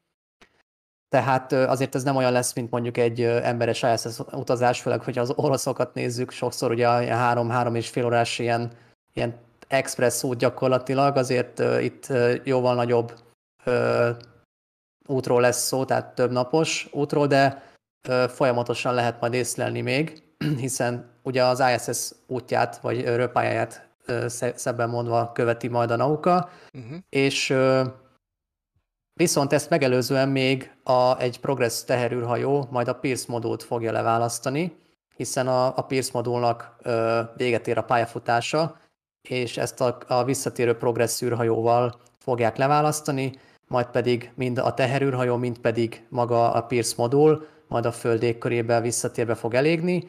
Tehát igen, itt közben Szabi szépen mutatja majd nektek, hogy miről is beszélünk éppen. De a lényeg, hogy ilyen hát modulcsere lesz lényegében az ISS-en, tehát a Pierce modult leválasztják, és a helyére kerül majd a Nauka modul, viszont ez a Nauka, amire majd még egy elég, eléggé nagy multifunkciós dokkoló adapter is majd kerül, ezáltal sokkal több űrhajó, illetve dokkolóport áll majd az oroszok rendelkezésére, illetve az sem utolsó szempont, hogy maga a Nauka sokkal több lehetőséget biztosít majd az oroszok számára is, hogy több kísérletet hajtsanak végre, hiszen ö, tényleg a méretéből adódóan ö, lehetőség tárháza nyílik majd meg a, a kozmonauták számára, és az előbb említett ö, Pis, ö, Piszkál, ö, Pis- vagy Piszcsál, vagy Piszcsál, bocsánat. Priscsal. Csal. Priscsal, igen, csak kimondom. Pri- Tehát ez egy ilyen érdekes gömb alakú szerkezet. Pricsal. ami- Pricsal. Bocsánat. Pricsál, Pricsál vagy Prissál, hát kinek hogy szimpatikusabb, Pricsál hivatalosan Bár magyarul. mondjuk kaptunk egy kiavítást is, azt írják, hogy Zária, nem pedig Zarja. Én is amúgy Zarjának. Zária. Aha. Zárja? Megkapjuk Jó, a akkor... kiavításokat. Ez, ez így De jó. köszönjük, persze, Persze, mindenképp, mert Abszolút. nem beszélünk oroszul, sajnos. Nyert. Ö, nyert. De a lényeg, hogy a Nauka, ö, Naukára felszerelik, felszerelik majd ezt az úgynevezett Pricsál modult, amin látható, hogy hat különböző adapter található, és ezek teszik majd lehetővé, hogy akár öt másik teherűrhajó, vagy akár emberes űrhajó is dokkoljon a Naukához, E- és a Naukán keresztül egész pontosan ehhez a Pricsal modulhoz, illetve a, a Naukához még egy légzsilip is tartozni fog, tehát még űrséták során is használhatják majd a kozmonauták. Tehát ugye a légzsilip ugye arra szolgál, hogy nyomáskegyenítési művelet után innen lépnek ki a kozmonauták az űrbe, tehát ebből a szempontból is ugye, mint a neve is mutatja, hogy MLM, tehát multifunctional lesz ez a modul, tehát nagyon sokféle célra lehet használni majd, és, és hát igen, ez, ez, ez mindenképp meg, meg fogja változtatni majd az ISS kinézetét is, és hát valószínűleg az utolsó olyan nagy, ö, Változás. nagy változás lesz, ami majd még nem kereskedelmi modul, amit majd még nem kereskedelmi mo- modul fog jelenteni, hiszen a következő az már majd az Axiom Space-nek a moduljai lesz, Uh-huh. ami aztán majd egy későbbi, hát egy teljes űrállomás fog kitenni lényegében, de ez most teljesen másik téma, erre nem is akarnék most kitérni. Meg a lényeg, nem hogy a- az orosz szegmenshez kapcsolódik. Igen. Igen, most így csak a látvány szempontjából mondtam, hogy ez lesz az utolsó, amit egy, hivat, egy állami űrhivatal ö, által indított modul fog majd képviselni. Uh-huh. Mindenképpen Úgyhogy, hat, hatalmas változás lesz egyébként a nemzetközi űrállomás életében. Úgyhogy zajlik az élet most is elég szépen, majd és a következő napokban is tényleg az ISS-en, amerikai oldalon is, orosz oldalon is, vagy hát nem amerikai, hanem nyugati oldalon, akkor mondjuk így, össz- összegezve, de az orosz modulnál is azért elég jelentős események fognak bekövetkezni remélhetőleg. Igen. Na. És akkor én meg közben mutatok egy amatőr felvételt. Tehát azért ezen szépen látszik majd, ugye itt van az MS-16-os Progress, Hm. és ugye innen válik majd le. Azért ugye ez, ez, ez pont fölöttünk haladt el ez a nemzetközi űrállomás, ezt egy orosz srác készítette egyébként, csak hogy stílusosak maradjunk, és ugye látszik, hogy itt a Zvezda modul, ez itt a Zar- Zárja modul, és ugye itt van ugye ez a Pierce, ez pedig a Rasvet modulok, ugye azt hiszem ez is egy, a Rasvet is egy tudományos modul, ha jól tudom, és ugye ide kerül majd, de hát ez brutálisan nagy lesz, tehát ez bődületesen nagy lesz ez, a, ez az új modul, tehát eh, gyönyörűen fog kinézni, én úgy gondolom. Igen. Há, igen, alapvetően, és hogyha meg erre a, a Pricsal is oda kerül, akkor meg még látványosabb lesz a ISS fotósok számára, úgyhogy Mindenképpen. um, mindenképp érdekes változások lesznek, és hogyha még az új IROSA napelem tábláknak az összes darabja föl, fölkerül, akkor szinte majd rá se lehet ismerni a nemzetközi Mm. űrállomásra.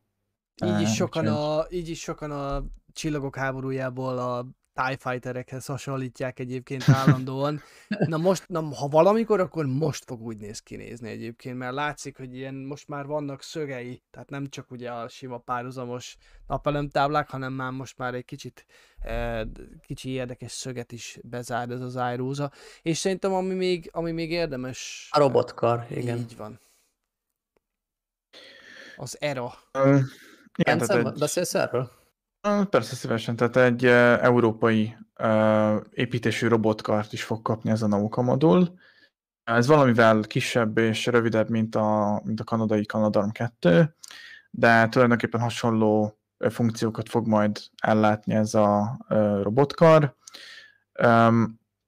Ugyanúgy a különböző tudományos tudományos kísérletek mozgatására lesz képes a Nauka modulnak a külsején, valamint ha jól, jól emlékszem, akkor úgy olvastam, hogy akár űrhajósokat is tud majd szállítani űrséták során, úgyhogy Hmm. ilyen képességgel is fog rendelkezni. Tehát erre is felszerelhető az a, az a lábrögzítő pont, gondolom, amivel tudják mozgatni az űrhajót. Igen, az a speckó adapter, ugye, amivel ö, tudják magukat rögzíteni.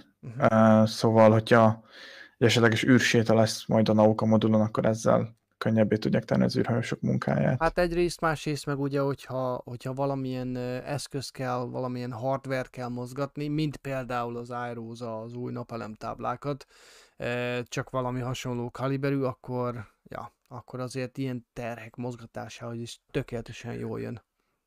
Igen, illetve a, azt hiszem egy légzsilip az már várakozik a nemzetközi űrállomáson, és ezt fogják a Nauka modulra oldalról ráhelyezni, és ezt az európai robotkar fogja tulajdonképpen elvégezni. Úgyhogy a, főleg a Nauka modul külső részén fog ezt tevékenykedni. Uh-huh. Uh-huh. Úgyhogy ez is egy ilyen uh, eléggé fejlett uh, eszköz lesz. Uh-huh. Oké.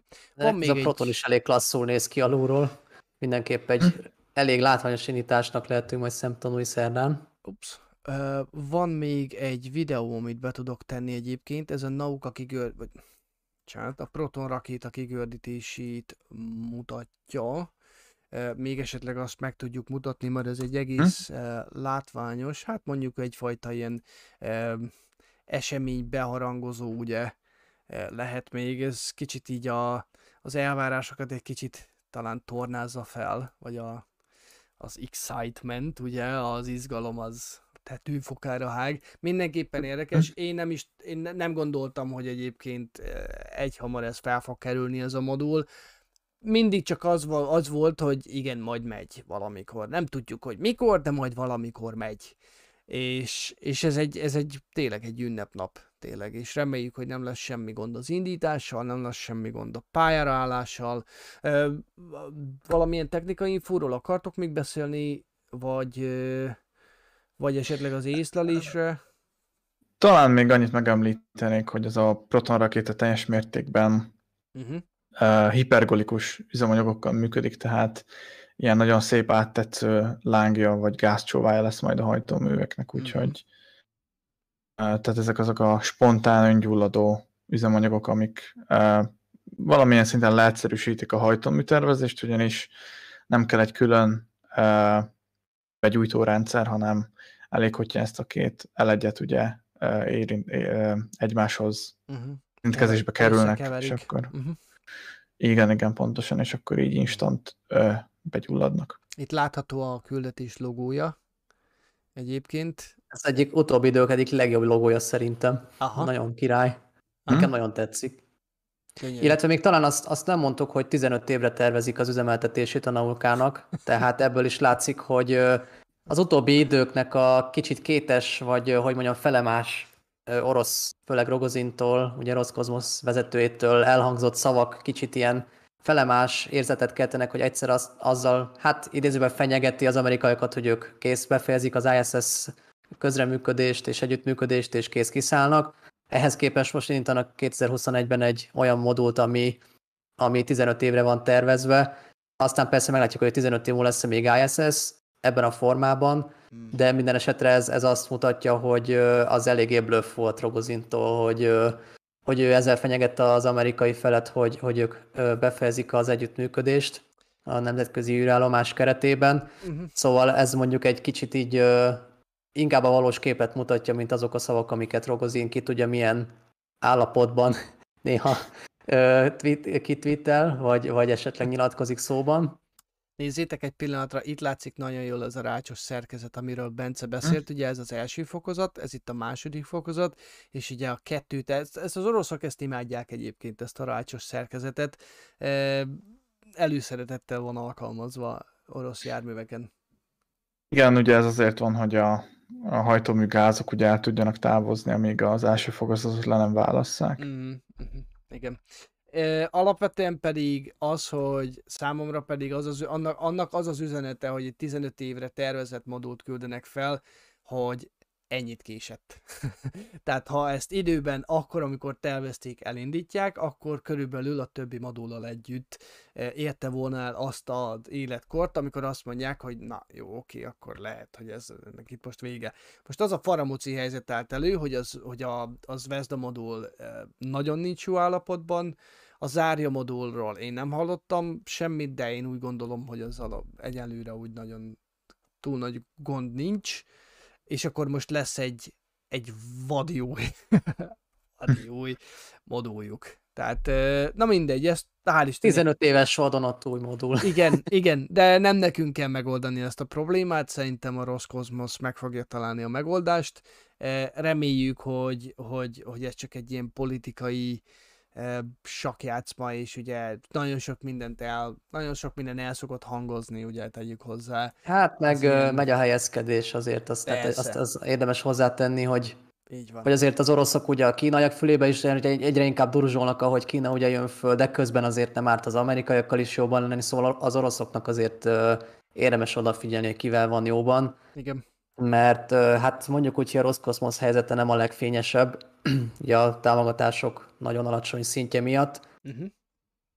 de ez megint egy másik téma, úgyhogy nagyon ne kalandozzunk el. Igen, igen, igen, igen.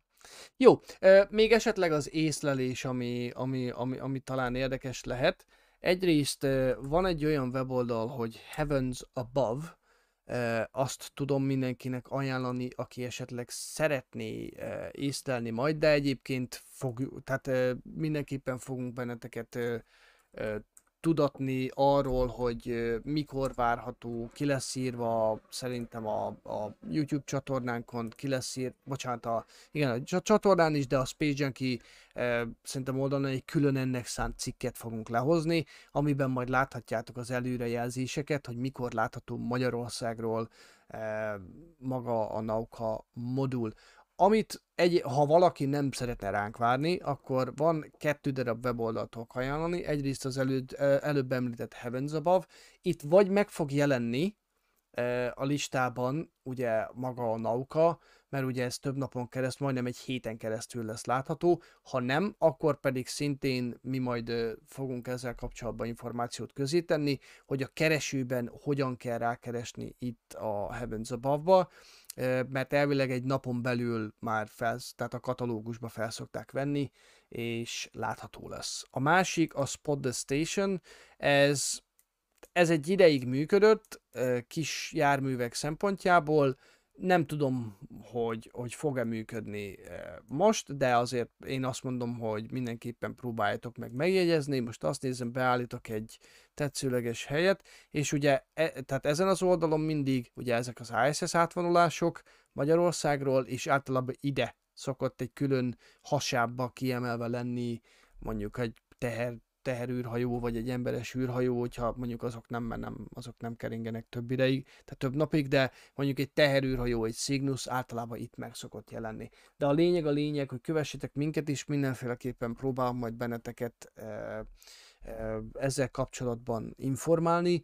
E, szerintem 20, oh, mikor indul? 21-én, 21-én este én bízom benne, hogy lát, látszania kell, nagyon messze lesz még az ISS-től, tehát negyed óra, 20 perc, én, én valami ilyesmit várok, de lehet, hogy tévedek és majd szépen, ahogy telnek a napok, egyre közelebb fog settenkedni az ISS-hez, és azért a dokkolást megelőző egy-két napban, már ha az ISS láthatja, tehát lesz tiszta egetek és látjátok, akkor majd lehet látni egy sokkal halványabb kis pontot, most nem tudom, hogy előtte vagy utána fog utazni, de az a lényeg, hogy a nemzetközi űrállomás előtt vagy, vagy mögött lehet majd észlelni és persze fotózni, akinek megfelelő, megfelelően alkalmas e, felszerelése van. erre. Jó, és Még akkor... itt többen is írták, Igen? Benedek és Májga is, hogy az élő, adás, élő, élő adások backstage-be fáradj be kérlek, Szabi. Én már, Már- megnéztem, tök, jó- tök jó kis protonos képek vannak. Is. Uh-huh. Köszönöm egyébként. Nyugodtan, aki esetleg nem tudja, hogy miről van szó, a Discord szerverünk, aminek a linkjét megtaláljátok a leírásban, uh, ahová mindenképpen csatlakozatok, ott van egy olyan uh, csatornánk, hogy élőadások backstage, és ha Szabi egy picit jobban figyelne, akkor tudná, hogy nagyon sok jó fotó kerül fel oda eh, az élőadások során, de ha valamiért én nem látom, akkor mindenképpen legyetek szívesek, és szóljatok itt az élő chatbe, és azonnal eh, tesszük be ezeket a fotókat. Igen, ha Kokac jelel, Kokac Space Junkie val kezditek a, a, a chatet, vagy a kommentet, akkor, akkor Szabi így kiemelve látja, hogy megjelöltétek a csatornát, és akkor, akkor biztos jobban észreveszi, Uh-huh. hogy írtatok. Azt megköszönöm, mert ezzel segítitek a, az, az, az én munkámat. Tehát eh, igen, Proton rakéta itt már az indítóálláson, de ez a videóból láttuk, meg ugye ez még bent a hangárban. Hát mindenképpen komoly, komoly látvány nyújt a rakéta. Tehát eh, Igen. a Space Junkie YouTube csatorna még nem közvetített Proton rakéta indítást, úgyhogy ez mindenképpen egy új mérföldkő az életünkben. Jó, oké, akkor én szerintem tovább bevezhetünk a kozmikus vizeken, és szerintem menjünk Visszatérünk akkor... a földre. Igen, menjünk Pakacsíkába. Itt szóltak hozzá. Jó. De még mielőtt landolnánk Boca Mhm. Néhány kötelezőnek, kötelező jellegű ö, köszönetet szeretnénk mondani. Először is még Bokor Ádámnak szeretném megköszönni a kármavonalas feliratkozását, illetve Radnai Tamás RT médiának a már lassan szokásosnak mondható 1000 forintos támogatást. Nagyon szépen köszönjük mindkettőtöknek a különböző jellegű ö, támogatást, mert tényleg minden kicsi sokat számít nekünk. Ö, De ha esetleg tetszik a műsor, akkor egy ha egy lájkot ö, dobtok itt a, az adás alatt, akkor nekünk az segít szinte a legtöbbet, hiszen a YouTube algoritmus ezt, ezt szereti a legjobban, és az nektek persze semmiben nem kerül, nekünk viszont nagyon sokat segít. Közben itt Szabi megint bűvészkedik. A... Még nem látják, ez a meglepetés. Ja, bocsánat, akkor jól, jól előttem a poén. Semmi gond. De a lényeg igen, hogy Chica és a, a Starbase téma fog következni, ami talán így a legtöbb, legtöbbetek számára így a, a legérdekesebb téma, bár szerintem az összes téma érdekes volt Így van. eddig is. De hát az biztos, hogy erről lehet rengeteget beszélni, hiszen tényleg naponta annyi minden történik, hogy tényleg szinte, ha nem is naponta, de mondjuk pár naponta lehetne ilyen update, vagy ilyen frissíte, ilyen hírfrissítő videó, vagy akár adás, hiszen, hiszen tényleg a, a gyártási terület és a, a, az építési vagy indítási ö, tesztelési területen is annyi minden történik, hogy, hogy tényleg alig lehet követni már, még napi szinten is, de hát azért megpróbáljuk. Igen, próbáltam hozni itt az időt itt nézni így közben a háttérben, hogy Picasso mikor, elkészült közben. mikor Mm, készül el a nagy mű, de most már Kezdjük akkor el- a gép, Kezdjük az ezzel a felirattal, én azt mondom, mert na, fel a felirattal, a fotóval Toma Pesqué készítette Igen, a Toma- nemzetközi Toma űrállomás. Pesqué. Micsoda segway! Most őszintén, nemzetközi űrállomásról szépen átszegvélyezünk a Boca Chica Mhm. fejlemények. Na, oké, tiéd a szó. Köszi. Igen, Peszkének egyébként remek fotókat köszönhetünk, ugye hát nem utolsósabban a pár napja készült Balatonról ö, fotó, és azt is mindenkinek csak ajánlani tudjuk, azt tényleg mindenhol megosztottuk, mert annyira káprázatos és tényleg gyönyörű ö, fotó lett, hogy ezúton is köszönjük Tomának. De most épp legutóbb ö, a, a SpaceX Boca Chicai telepéről, Star, a Starbase-ről készített egy remek ö, felvételt, és igen, hát itt azért jól látszik, hogy már azért mennyire megváltoztatja így azért a, a környezetet is az egész komplexum, pedig hogyha két különálló részéből is áll, vagy részből is áll. Természetesen ez is, ha az előbb a Bence úgy ítélte meg, hogy Kazaksztánban, a kazak steppén az Istenháta mögött van, akkor ez is szint az Istenháta mögött található, hiszen ez meg, majdnem a mexikói határnál a, a tényleg a, a mexikói öböl partján helyezkedik el. Szóval ö, tényleg ez is, hát igaz, hogy van ott egy falu, de, de az annyira kicsi, és ott ráadásul a, a lakók legnagyobb részétől megvásárolta a SpaceX már a, a lakóingatlanokat, tehát alig, alig vannak már ott lakosok, talán csak ugye Mary, ugye a NASA Spaceflight tudósítója, vagy fotósa lakik ott, meg még talán páran, de a lényeg, hogy ez is annyira kietlen. Hát egy mocsaras tájam van lényegében ez az egész Starbase, hogy nagyon, nagyon meg kellett nézni, hogy hogy meg hogy ö, merre építkeznek, de az biztos, hogy ez a nagyon kifinomult és tényleg nagyon sok meg, előkészítő munkát igénylő feladat volt, és hát a mai napig azért változik a, a kinézete és a Starbase-nek, hiszen bőven nincsenek még kész, attól függetlenül, hogy párhuzamosan zajlik magának a Starship rendszernek az építése is. Uh-huh. Azért mondom a Starship rendszert, hiszen a kicsit így a, a, a megnevezések változtak ugye az elmúlt hetekben, ugye most már az első fokozatot boosternek hívják, persze ugyanúgy super heavy, de booster jelölés, és ugye ez utána pedig a, a sorozatszám, és a Starship, ami eddig a Starship második fokozat volt, ő pedig lett a Ship simán, és itt is szintén ö, egy sorszámot kap, és így nevezik el a második, első és második ö, fokozatokat. És igen, ami még nagyon sok segítséget jelent nekünk, az RGB Aerial Photography heti rendszerességgel jelentkező légi felvételei, hiszen ő mindig egy Cessna repülőgéppel Boca Chica fölé repül, és remek felvételeket készít, amik, amik nagyon sokat segítenek, hiszen tényleg igaz, hogy Méri tényleg, tényleg ilyen 8-9 órákat kint van, de hát ő nyilván a földről nem tud esetleg olyan részleteket levideózni, ami, amit így RGB Aerial a levegőből ugye lencső tud kapni. Tehát a lényeg, hogy, hogy a, gyártási vagy építési területen is zajlik folyamatosan a munka, tényleg 0-24-ben és a hét mindennapján, illetve a, az indítási területen is. Ugye most, ami a leglényegesebb, nem tudom melyiken kezdjük, akkor a gyártási terület? Uh, aha, maradjon az RGV? Hát maradhat úgyis pont, ahogy látom, most már ázomol, úgyhogy, uh-huh, uh-huh, uh-huh. úgyhogy akkor kezdjük ezzel a területtel.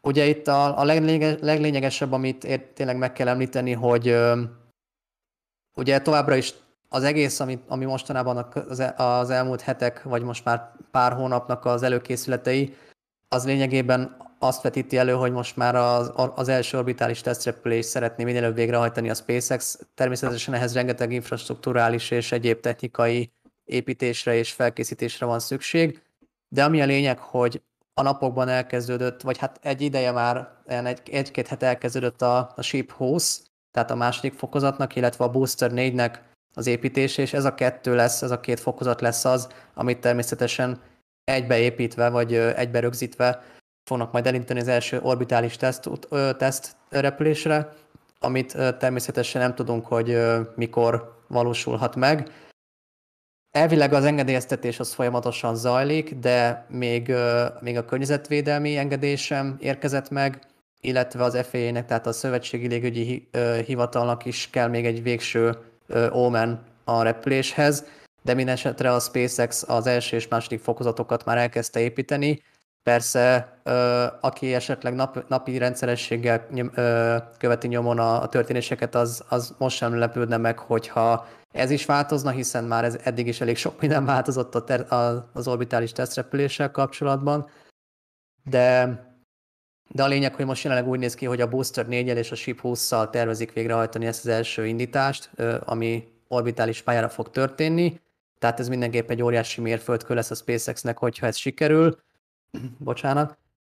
Közben, amit itt láthatunk, az a, a gyártási területnek a különböző részei.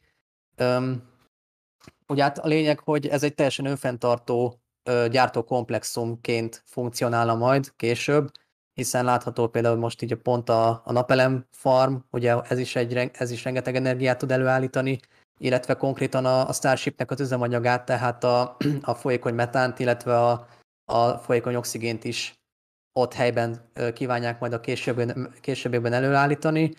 Pont itt Ja nem, ez még nem az. Itt éppen a, egyébként a műholdas rendszert láthatjuk, ez is nagyon érdekes, hogy konkrétan ugye saját fejlesztésű Starlink földi vevőállomást is képítettek, illetve ez a két nagyobb antenna, ami a bal oldalon látható, az a Satellite Tracking Station részei, az a konkrétan többek között a, a Crew Dragonokat is ö, akár embert szállít, akár teher, teherszállító űrhajó, de ez, ezekkel az óriási antennákkal tudják, a, sőt a Falcon 9-eket is ezzel szokták egyébként folyamatosan követni, már persze, ameddig ezeknek az antennáknak a hatótávja elér, de ez is érdekes, hogy Bokocsikát ezt is erre is használják, hogy, hogy a különböző orbitális pályára indított rakétákat, amikor éppen megfelelő pályán kering, akkor innen szokták nyomon követni. Öm, és ha egy picit tovább megyünk, akkor hát igen, itt a, az ottani ö, ottani szakembereknek, vagy ö, kollégáknak így a, van egy ilyen lehetőség, hogy ott, ott lakhatnak konkrétan ilyen lakókocsikban, vagy lakóbuszokban. Uh-huh. Na és akkor itt indul a, a buli. Hát itt annyi felirat van, hogy ezt nem is sorolnám fel, mert tényleg szinte lehetetlen. A lényeg, hogy az orbitális indítóállásnak az egyes részei láthatóak, ugye ez az Orbital Launch Table, ami nagyjából a kép tetején és közepén látható. Ez egy nagyon érdekes szerkezete lesz az indítóállásnak, hiszen többek között ez ebben valószínűsíthető, hogy ebbe építik azt a, a vízzelárasztó rendszert, ami ugye akusztikai védőrendszerként funkcionál majd, ahogy minden rakétaindításnál ugye itt is ö, ilyen vízelárasztással próbálják majd a hanghatásokat csökkenteni, illetve ebben az óriási kerek ö, platformban helyezték el azokat a tartóbakokat, ugye, amik a, a boostert, vagy hát ugye aztán később az első és második fokozatot együtt tartják majd, mindaddig, amíg el nem emelkedik a rakéta ugye az indítóállásról. Tehát ez egy eléggé összetett ö, konstrukció, és jó pár hónapja építik már, de, de most már lassan a végéhez érkezik ennek az építése is, és a, majd később láthatjuk, hogy a hat hatalmas ö, ö, pillére vagy ö, oszlopra fogják ezt ráhelyezni. Aztán, hogy pontosan hogy fog kinézni az indítóálláshoz, csak akkor derül ki, amikor kész lesz, de rengeteg tervet láthattunk már, hogy kinek milyen, mennyire mozgatta meg a fantáziáját. Ö, ami még érdekesség, igen, ez egy 13. felvétel egyébként RGV-től, tehát ö, már azóta is kicsi elavult szinte, hiszen ö, itt még olyan részek is láthatók, amik már ö, nincsenek most. Ha most készítenénk egy légi felvételt Boca Chica fölött, akkor már nem látszanának, vagy nem ott látszanának, ahol most vannak. De lényeg, hogy különböző alsó szegmenseket láthatunk, illetve ugye többek között a, a Sheep 20-nak a, a truss section, tehát azt a részét, azt az alsó részét, ahova ugye a hajtóműveket fogják majd felhelyezni. Tehát ez is egy fontos része lesz az egész ö, konstrukciónak. Ö, illetve hát azt nem lehet pontosan tudni, de a kép látható egy, egy nosecon, tehát egy orkúp, ami nem tudni, de lehet, az is lehet, hogy esetleg már a Sheep 20-nak lesz a, az orkópia, de ezt még talán Méri sem fedezte föl, hogy, hogy pontosan milyen felirat látható a, az, az orkópon, hogy ez most a 20-asé lesz, vagy, vagy valamelyik későbbi, vagy esetleg csak egy teszt orkóp, ezt nem tudni, de minden esetre ö, nem kizárható, hogy már az orbitális Starshipnek a, az orkópja.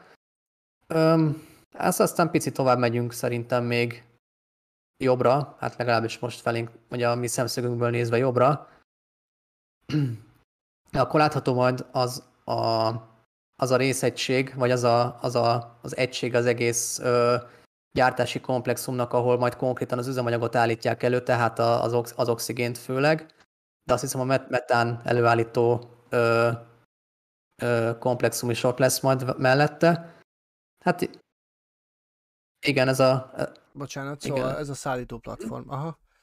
Meg a nap Na és Aha, igen, a, napernyők azok még azok nem lesznek végső kellékek, de jól, lát, jó, jól láthatóak voltak azok a, azok a tartóbakok, ugye, amik majd a, a Super Heavy, tehát a boostert fogják tartani alulról. Öm, persze.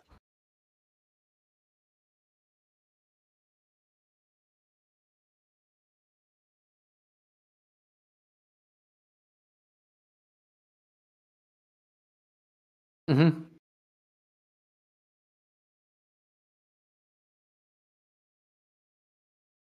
Igen.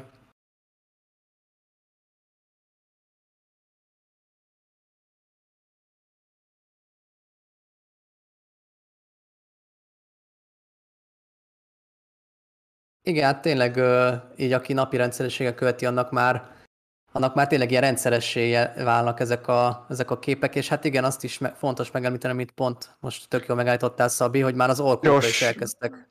Elvileg Mewton volt, talán Szabi, erre gondolhatnak? Erre, erre, erre. Ajaj. Nincsen élőadás. Nem, porsz, porszívóztak odakint, és próbáltam a porszívó gyönyörű zaját nem behúzni az élőadásba.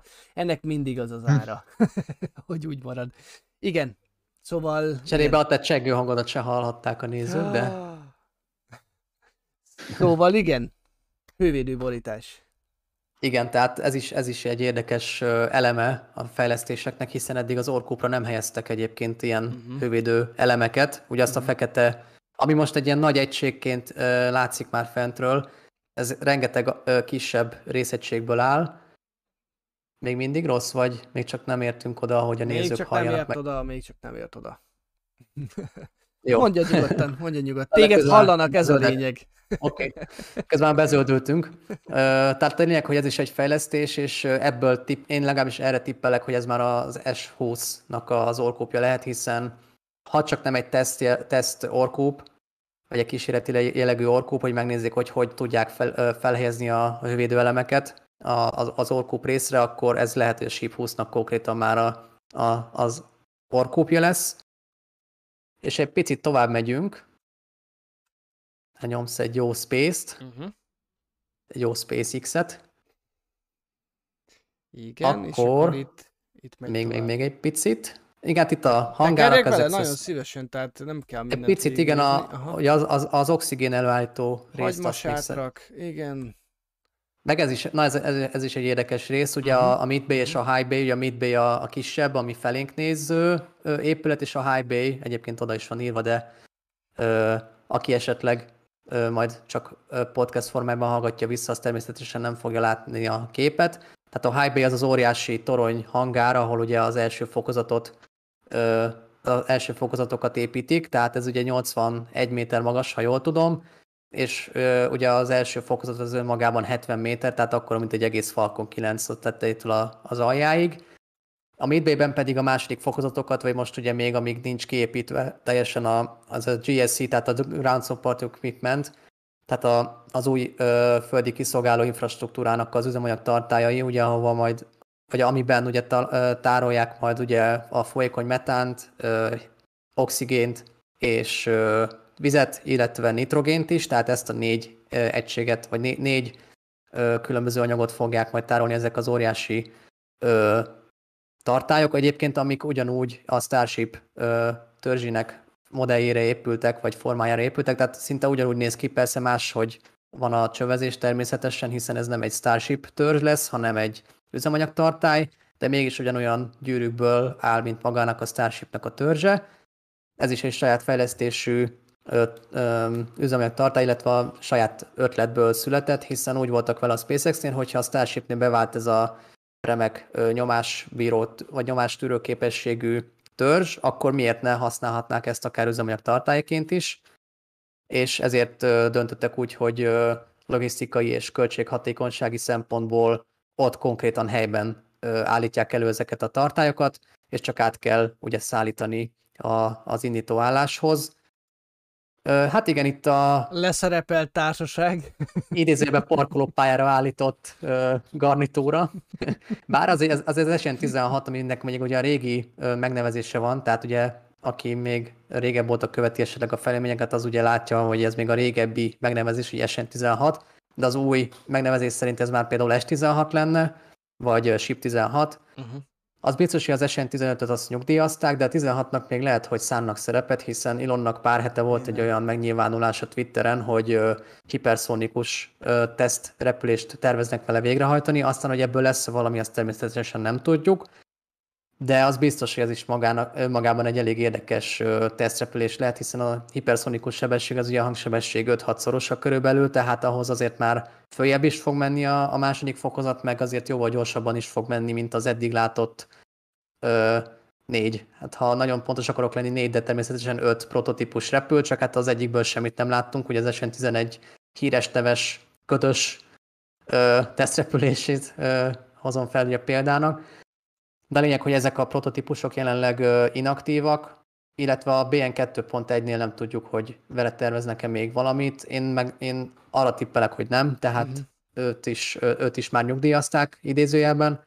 Az persze a kérdés, hogy miért nem szedték szét, de hát nyilván megvan az oka.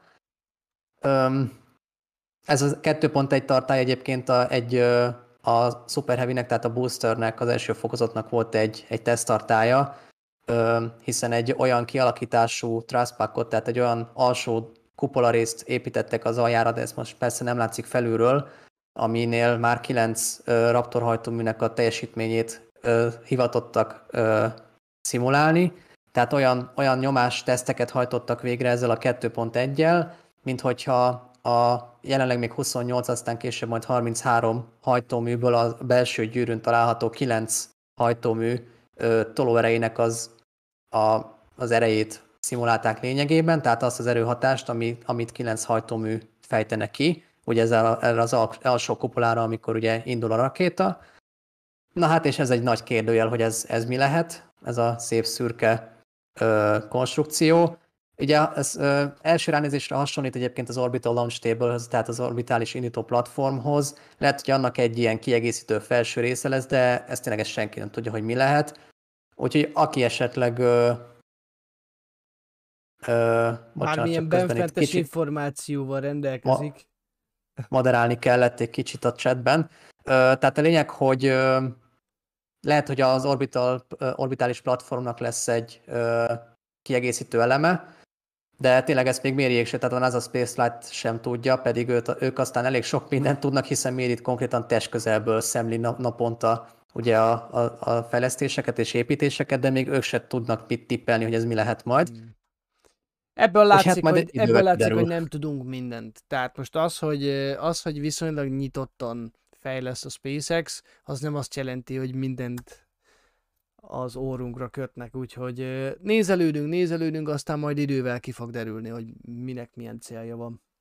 Hát igen, egyébként ezt is majdnem minden adásban elmondjuk, hogy önmagában ez egy örületes ta, ö, ö, tapasztalat, vagy, ö, vagy lehetőség, hogy, hogy mi ezt így naponta megnézhetjük, hogy tényleg egy teljes rak, új nehéz, nehéz rakétának, a, egy új generációs nehéz rakétának a fejlesztését láthatjuk, és ugye annak az infrastruktúrájának a kiépítését.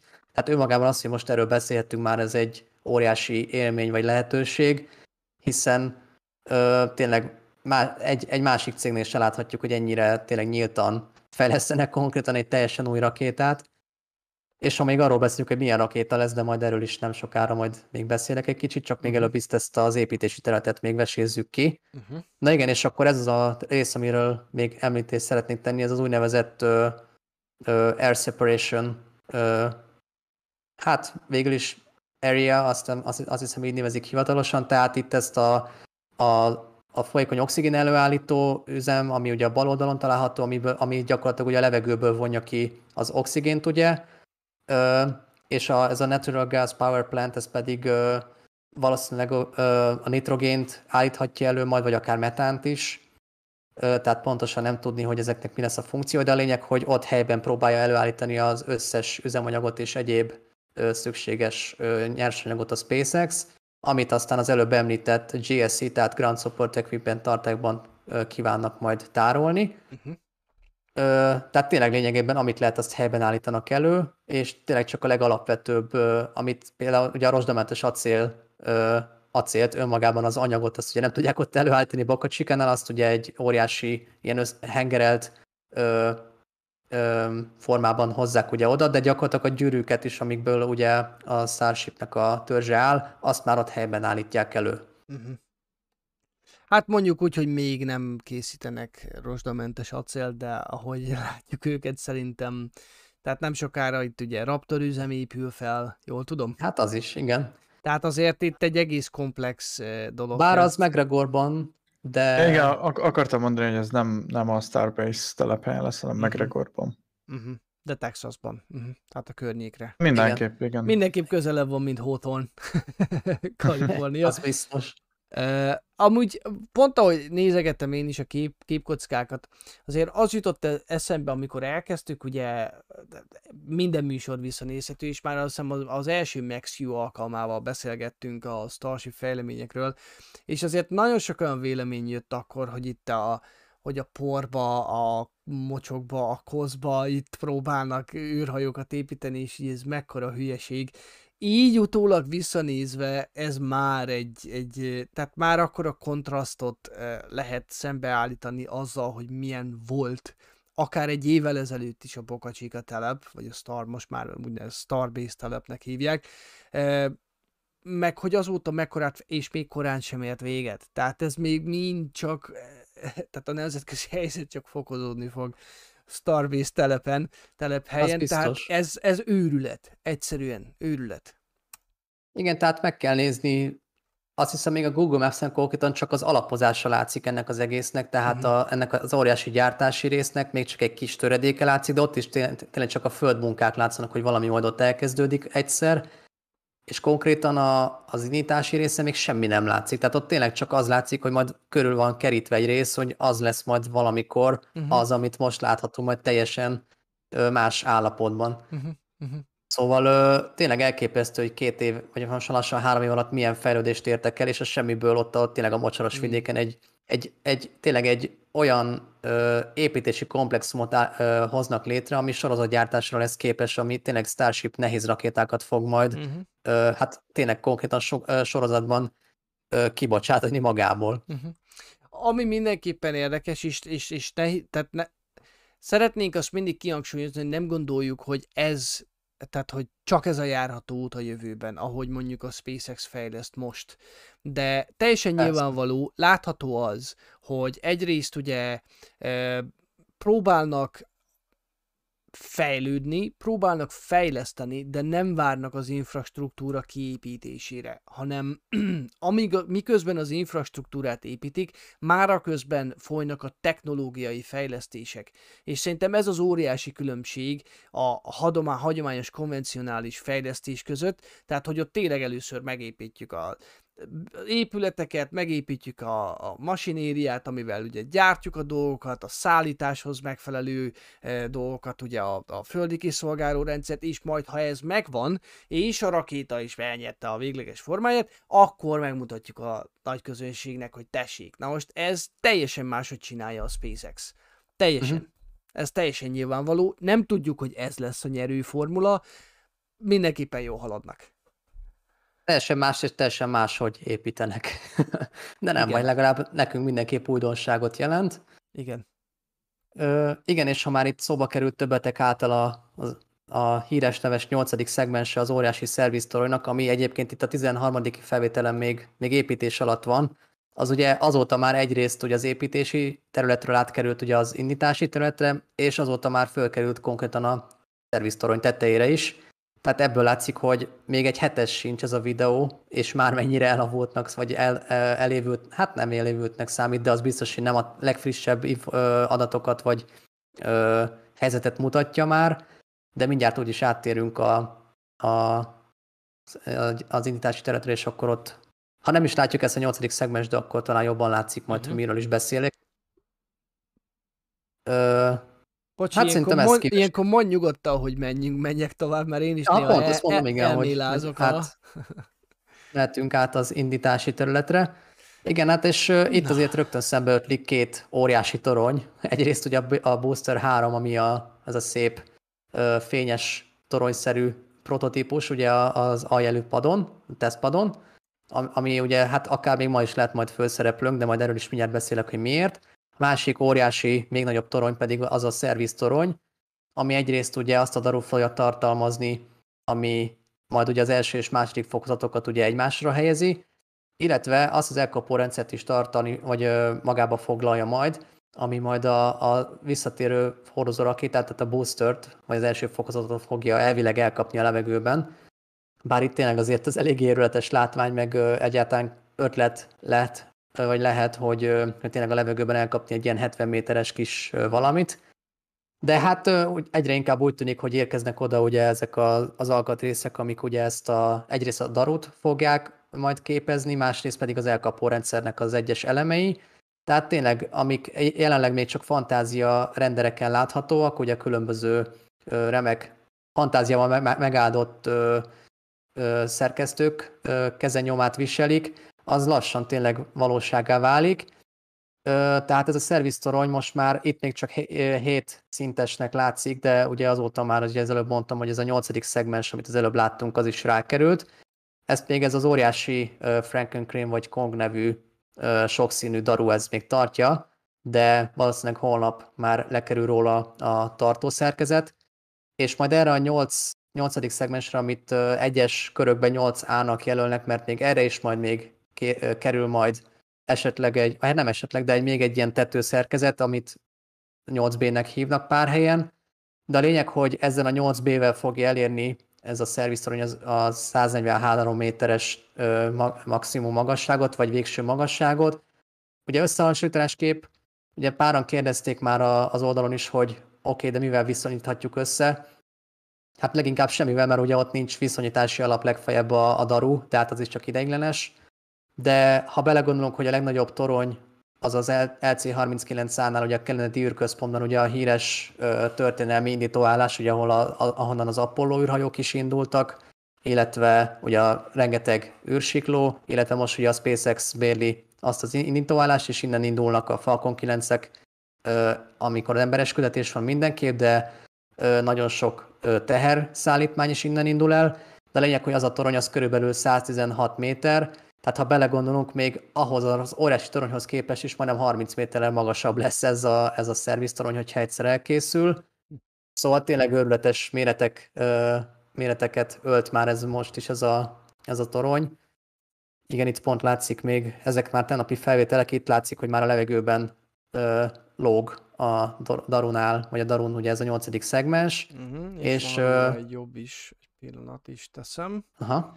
És mert közben jön a élőadás backstage-ben, itt van, itt, itt már ráhelyezett formában látszik a... Igen. Uh-huh.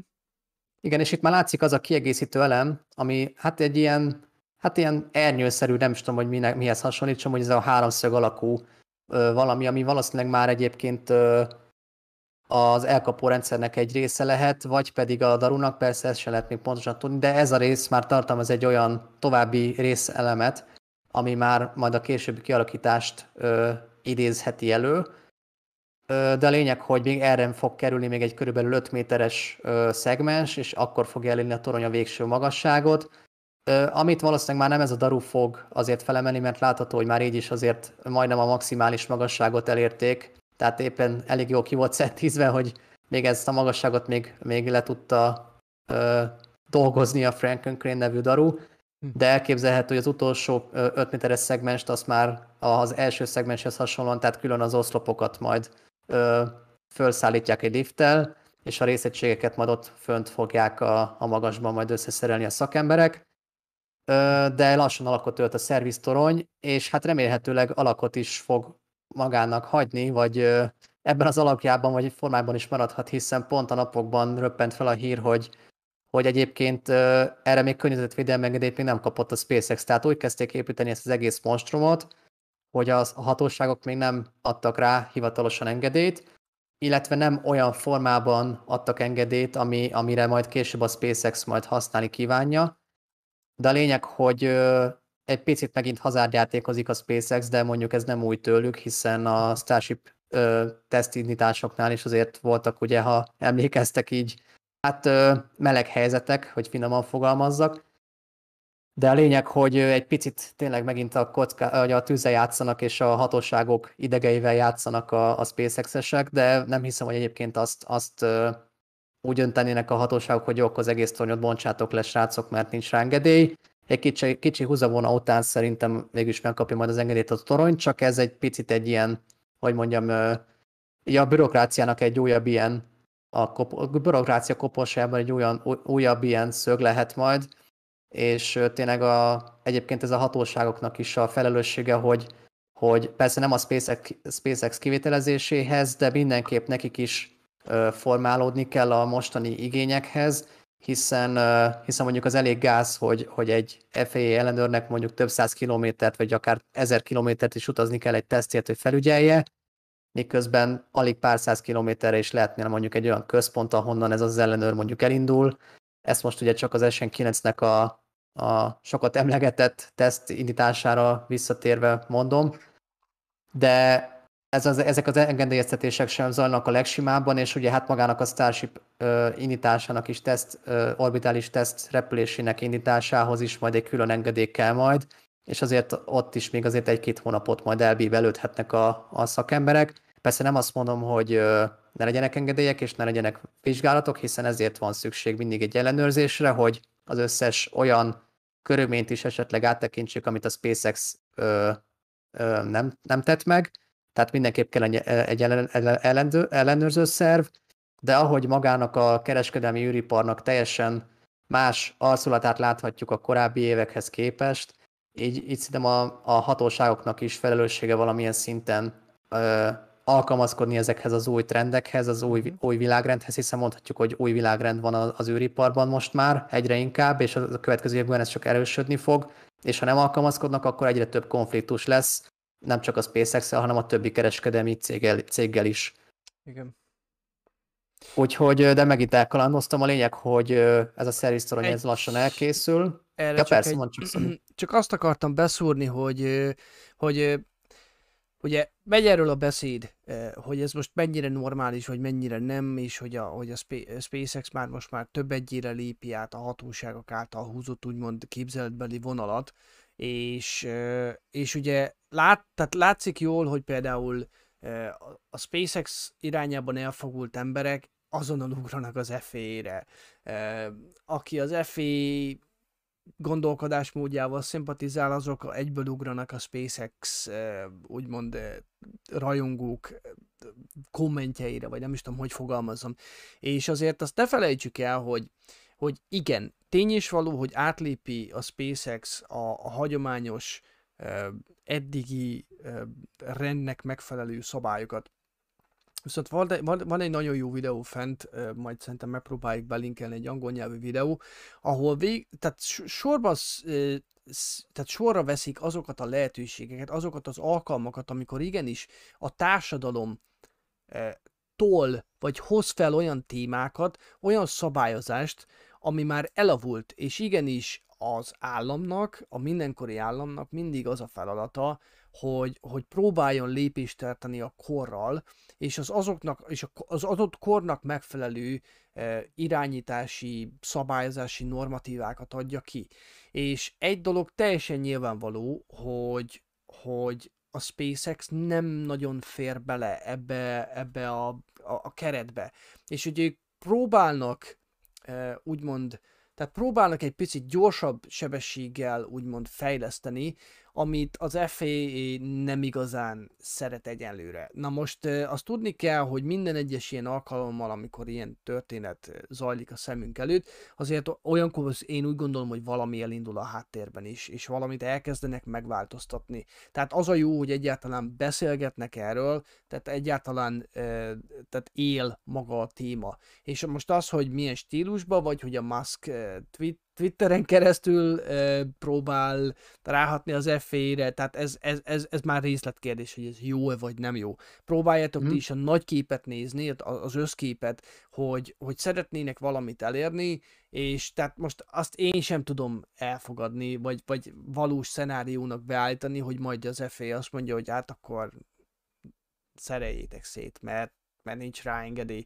Viszont Ezt egyértelmű a másik oldalon meg ott van, hogy az sem buli, hogy amit a SpaceX szeretne elérni, vagy, vagy innentől kezdve bármelyik cég, akkor ők csak megcsinálják, és akkor majd úgyis rábólint valaki. Tehát valahol uh-huh. a mhm. kettő között van az igazság, csak senki nem tudja, hogy hol. az a baj. Hát igen. De abból a szempontból, és pont ezt Andi is említi itt a chatben, hogy azért az FAA is, tehát a légügyi hivatal is azért kezd már talán felkelni így a Csipke Rozsika álmából, vagy nem is tudom, hogy mondjam, a múltból kezd a jelenben élni, és ugye az el, előbb említett SN9 incidens miatt ugye most már egy Houstoni irodát is terveznek nyitni, ahonnan majd egy ellenőr, vagy az ellenőrök ugye könnyebben elérhetik nem csak a SpaceX uh, indítóhely komplexumát, hanem akár a Blue Origin, vagy a Virgin Galacticnek ugye a, az oly mexikói uh, telephelyét, vagy uh, repülőterét inkább így mondom, hiszen ezeknek a repüléseknek is azért mindig egy ellenőre van, tehát nem csak a SpaceX-el SpaceX-et szivatják, így a, ugye a SpaceX-esek mondják, hogy mindig csak az FAA őket szivatják, ez nagyon nem így van minden repüléshez. A, tehát az Egyesült Államok légterében repülő bármilyen járműhöz, ö, engedélyéhez repülési engedélyhez a légügyi hivatal, szövetségi légügyi hivatal engedélye kell. És ez, ez nem csak jól. a SpaceX-el negatív kivitelezés, igen, ez teljesen így van jól. Tehát a polgári repülőktől kezdve az utolsó kis Cessnáig a Mhm. legnagyobb jelenleg Falcon Heavy rakétaindításához is az FAA engedélye kell. Ugyanúgy, ahogy a Starship összes eddigi tesztrepüléséhez az FAA engedély kellett, az más kérdés, hogy mondjuk az S8 az úgy repült, hogy nem volt engedély, de ez megint egy másik sztori. Amit már korábban kiveséztünk. Igen. De a lényeg, hogy ugye a SpaceX szereti feszegetni a határokat, és tényleg elmenni Abszolút. akár még a, a kicsit, vagy átesni a másik oldalára is a lónak. Uh-huh. Ö, és, és picit talán húzogatja az oroszlán bajszát ezzel, de egyúttal meg kicsit talán generálja azt, hogy a, hogy a tényleg a, a légügyi hivatal is ébred, és, és tényleg a mostani új trendekhez próbálja majd igazítani a, a dokumentációkat, vagy az engedélykiadásokat. Hát igen, ez egy érdekes sztori, majd meglátjuk, hogy mi lesz. De ami viszont szintén érdekes, amit pont most kezdtél itt, vagy kezdesz majd mutatni, Uh-huh. hogy, hogy konkrétan most már az aero elemeknek is elkezdték, hogy, vissza, hogy térjünk vissza a Starship prototípusra konkrétan. Uh-huh. Ö, Ez egy nagyon egyik- érdekes négy fotó ebbe a tweetbe. Igen, igen, igen. Tehát ö, ugye eddig a, az eddigi prototípusokon ugye csak a törzs alsó részén láthattunk ugye ilyen hővédő elemeket. Na most pár napja kiderült, hogy most már konkrétan az aero, aero eleme- elemekre is kezdik felhelyezni ezeket a, a hővédő borítás szolgáló elemeket, és tényleg ezek természetesen teljesen más kialakítások, mint azok, amik a, amiket a törzsre helyeztek eddig föl, hiszen természetesen formából adódóan azért kicsit módosítani kellett ezeknek a kialakítását, de ez önmagában egy nagyon klassz fotó szerintem, hogy ugye természetesen nem csak a, a törzs rész lesz bevonva majd Mhm. ezekkel a hővédő elemekkel, hanem a teljes alja a Starshipnek, vagy a, a shipnek egész konkrétan a második fokozatnak, hiszen az orbitális pályáról történő visszatérésnél azért elég komoly hőhatás éri majd a törzset, és nem csak a törzs középső részét éri majd, hanem az egész felöltét, ami ugye a légkörrel érintkezik. Tehát gyakorlatilag az egész hasi oldal, és ezért az arról elemeknek is ugye rendelkezni kell ezzel a hővédő borítással, hogy ugye konkrétan ne olvadjon meg ugye az acél majd ö, visszatérés közben. Szóval ez is tök klassz, hogy ö, már ilyen kialakítást is láthatunk, és ráadásul még azt is meg, érdemes megnézni, hogy különböző ö, vastag ö, elemeket is tartalmaznak ezek a, az arra elemek, Uh-huh. hiszen a, ugye ahol érintkezik ugye a törzsel, tehát ez ennél a félkör alakú résznél sokkal vastagabb, és ahogy ugye ö, megyünk a, az, a, az elem szélé, széle felé, ugye an- annál inkább vékonyabbak ezek a, ezek a hövédő ö, borítás részek. Nyilván egyébként ez rengeteg ö, tesztnek az eredménye, hogy így, így alakította ki a SpaceX. Én sajnos nem vagyok mérnök, úgyhogy pontosan nem tudom megmondani, hogy ez, ennek mi a funkciója, de az biztos, hogy ez nem véletlenül van így, hogy hát itt most volt egy kicsit vastagabb darab, akkor ezt tegyük fel ide, és akkor vékonyabbat meg oda, Uh-huh. ami éppen maradt. Hanem itt ez, ez nyilván komoly megfontolások vannak e mögött. Igen. Igen. De fantasztikus. Tehát ez szerintem az első uh, flap, ami, ami, ami konkrétan tehát gyönyörű szép bevonatot kapott. Tehát esztétikailag is nagyon jól néz ki, tehát látszik, hogy, hogy van benne eh, hogy mondják, ez a brain power, tehát van, van, van beleinvestálva egy kis logika, egy kis gondolkodás, és amit mondtál, igen, hogy, hogy valószínű, hogy azok a vastagabb részek, azok, azok, azok lesznek azok a részek, ahol, ahol nagyobb terhelés éri majd eh, ezt a Hát a fel-. Így van. valószínűleg. Uh-huh. Úgyhogy ezt mindenképpen nagyon nagy élmény látni, hogy tényleg fejlődnek a dolgok, és, és, és, és igenis kezd, kezd eljutni a, a, a ship és a booster oda, ahová szeretnénk, hogy eljusson. Az azért az még mindig kérdéses, hogy idén lesz-e ö, suborbitális repülés. Én azért arra még kíváncsi leszek, mert hogyha itt az FAA azt mondja, hogy mm, torony, mm, akkor azért ez itt elég komoly problémát okozhat.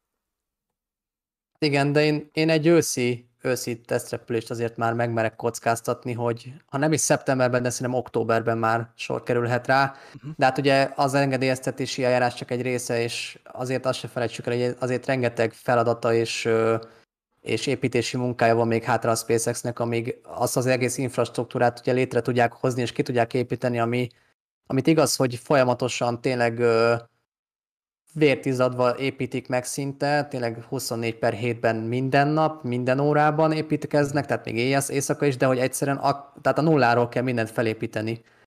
És, és tényleg ennek az infrastruktúrának annyira összetett funkció, funkciója lesz, hogy azért ezt nem két hét megépíteni, Szóval még hogyha tényleg 0-24-ben is építkeznek, akkor is több hónap, mire, mire azért ez az egész elkészül, és ez mondjuk nem hivatalos információ, hiszen elég, sok hivat, vagy elég kevés hivatalos információ lát napvilágot, tehát leginkább csak Ilontól, a Ilon tweetjeiből tudunk meg hivatalosat, tehát önmagában a SpaceX, mint cég nem nyilatkozik soha így a, a fejlesztésekről, ami a Starbase-en történik, de a lényeg, hogy vannak ilyen ö, urban legendek, már amennyiben ilyen városi legendának lehet mondani egy falu melletti gyártó komplexumnak a történéseit. Falusi De lényeg, legendák. hogy falusi legenda, akkor mondjuk így igen, hogy ezeknél az üzemanyag tartályoknál, amik ugye saját, saját, saját fejlesztések, már nem tudok beszélni, ott is néhány ö, ilyen strukturál, strukturális gond lépett fel, és ezért, ö, ezért, lát, ezért még mindig csak két tartály van ö, ugye ráhelyezve a, a, rész, a megfelelő kialakítású beton talapzatra, miközben egyébként a többi is már majdnem elkészült, de valahogy úgy tűnik, hogy ott picit gond lehet, és valószínűleg ez is azért hátráltatja a munkát, és ezért nem készül el a kívánt időre az, e, az egész infrastruktúra, ugye, mert egyébként szerintem az első és második fokozattal már égkész lennének. Tehát uh-huh azt, azt, ahhoz ugye már, főleg a második fokozat, tehát a shipnek az, az építéséhez már elég nagy tapasztalatuk van, és ugye most már a Booster 4 a harmadik olyan törzs lesz, vagy olyan első fokozat, amit ugye teljesen össze, vagy, megépítenek, tehát már abban is azért több tapasztalatuk van, mint, mint korábban. Tehát önmagában, ha csak az első és második fokozat építését kéne már ö, befejezniük, az szerintem pár héten belül meg lenne de így, hogy még ennyi minden, tehát önmagában ugye a torony sincs kész. Nincs kész még az a, az indító pad, vagy indító állás, ugye, amin most jelenleg itt a fantázia rajzon látható ugye az egyik ö, kész prototípus, vagy mindegy, az egyik kész űrhajó. Tehát ez a hat óriási oszlopon és a, ugye az előbb említett orbitális platformon ö, várakozó ö, első és második fokozat, tehát a Starship rendszer, nevezzük akkor így nevén. Tehát ez sincs kész, nincs kész még az üzemanyag ellátórendszer, nincsenek kész még a tartályok, nincs kész még a ugye a, a daru, ugye a szerviztoronyhoz nincs kész az elkapó rendszer, tehát rengeteg minden nincs még kész. Persze napról napra ezek szépen ö, egyre inkább ö, a készültségi állapotban előre haladnak, de akkor is rengeteg apró dolog van még hátra, és ezért nem könnyű a helyzete a SpaceX-nek, de ezért klassz látni, hogy tényleg ilyen megfeszített erővel ö, próbálják elérni a céljukat. Persze az eredeti tervek szerint már júliusi dátumot tűztek ki az indításra, de hát ez kb. egyelő a nullával, hogy még ebben a hónapban, így a maradék 11 napban ez megvalósulna, hiszen ahhoz, ahhoz konkrétan vissza kéne forgatni az időt. Mondom én, hogy kell az a fluxus kondenzátor, csak visszaüt, látjátok? Igen. Közben egyébként szóval, ez, egy, ez, egy, ez egy nagyon jó render, ahogy, a, ahogy ki ja. is van írva Photoshopd, tehát még mielőtt valaki azt gondolná, hogy itt titokban már megépítettek egy, egy stacket, egy, egy teljes Starship járművet. Ez azért jó, mert szerintem nagyon jól méretileg helyre teszi, hogy mekkora a torony, és az képest, uh-huh. mert ugye lehet látni sokszor távoli felvételeket, és kicsit olyan a torony ekkora, a booster meg majdnem ugyanakkora, mint maga a torony. Persze ott azért a, a, a távolságot nem nagyon érzékeljük, de igen. Igen. Jó, nem tudom, hogy még esetleg... Szerintem uh... nagyjából ennyi, mert ami, ami újdonság, egyedül egy újdonság még eszembe jutott, és akkor utána befejeztem. Közben hogy, rájöttem, hogy én ráérek egyébként. ja nem, csak tudom, hogy most tényleg megbeszéltük, hogy kilenckor befejezzük, úgyhogy ehhez most tényleg tartjuk magunkat. De egy, egy érdekesség még eszembe jutott, amit szintén Elon uh, nyilatkozott a Twitteren, egyet. hogy uh, most már elvileg véglegesítették, vagy talán nem csak elvileg, hanem gyakorlatilag a Super Heavy, tehát a boosternek a Raptor ö, számait, vagy számát konkrétan, illetve ez, ez ebből kifolyólag valószínűleg az elhelyezkedését is. Tehát most úgy tűnik, hogy később 33 hajtóművel fog rendelkezni a Super Heavy. Ugye korábban 28 volt, aztán átértek 29-re, egy ideig volt 32, és most már úgy tűnik, hogy 33 hajtóművel fogják felszerelni a, a boostereket később, természetesen nem így a, az első prototípusokat. Tehát például pont a mai főszereplő a Booster 3, hát ma, remélhetőleg mai, és azért mondom, hogy mai mellett, hogy ma kerül sor már az első statikus hajtóműtesztre a Booster 3-mal, de ott például még csak ö, három hajtóművet szerettek föl. De valószínűleg az első teszt repülésnél már a 29 hajtóművet felszerelik, és kés, a későbbi verziókban lesz majd 33 hajtómű, de a lényeg, hogy most már ennek is már véglegesítették a, a terveit, illetve nem csak a tervét, hanem a kivitelezését is, és hát azért annak a 33 Raptornak azért hát lesz egy kis ereje, ugye ezt is egyébként a hírfolyamban is már írtam, amikor ugye kiderült, hogy ugye az egy, eddigileg erősebb rakéta ugye a Saturn V volt, ugye a NASA régi holdrakétája, és még ahhoz képest is több mint kétszer akkora tolóerővel fog rendelkezni ez a Super Heavy, és nem utolsó sorban még teljesen újra használható is lesz. Szóval amíg a Saturn V ugye egyszer használatos rakéta volt, addig ez ugye visszatér ugye az előbb említett elkapórendszer segítségével, újra feltankolják, felteszik, nem sorba, tehát felteszik az indítóállásra, feltankolják, és egy következő második fokozatot megint szépen indít az űrbe. Uh-huh. És ezt, ezt naponta többször is eljátszhatják majd, hogyha már üzemszerűen fog működni. Igen. Tehát önmagában tolóerőben is iszonyatos erőt fog képviselni, meg hát önmagában az, hogy tényleg teljesen újra használható lesz az első és második fokozat, és ez lesz az első olyan rakéta a világon, ami tényleg 100%-ban újra hasznosítható lesz, hiszen még a Falcon 9 sem teljesen újra használható, hiszen ott a második fokozat ugye mindig ö, eldobásra kerül, így Igen. idézőjelben. Igen. A NASA Spaceflight hétvégi szokásos műsorában azt taglalták egyébként, hogy ez az úgynevezett Trivent, ugye, ez megmarad-e vagy nem, vagy ennek megfelelő, ugye, mert ugye, tehát ha aki nézte velünk annó a, a, a Starship teszteket, tehát a második fokozat ugrás vagy repüléseinek tesztjeit, láthattátok, hogy indítás előtt már a jó pár perccel ugye ilyen három irányba történő nagyon durva gázkiáramlást lehetett látni, és vagy nyomáskiegyenlítést, vagy nem is tudom, inkább gázkiáramlás hívjuk így. Hát kipárologtatás. Kipárologtatás, és, és ugye ennek megfelel, vagy, vagy ezt alapul véve, akkor most a boosternél, hogyha lesz 33 hajtómű, akkor 33 Triventet fogunk látni, ezt megnyugtattak minket, hogy nem.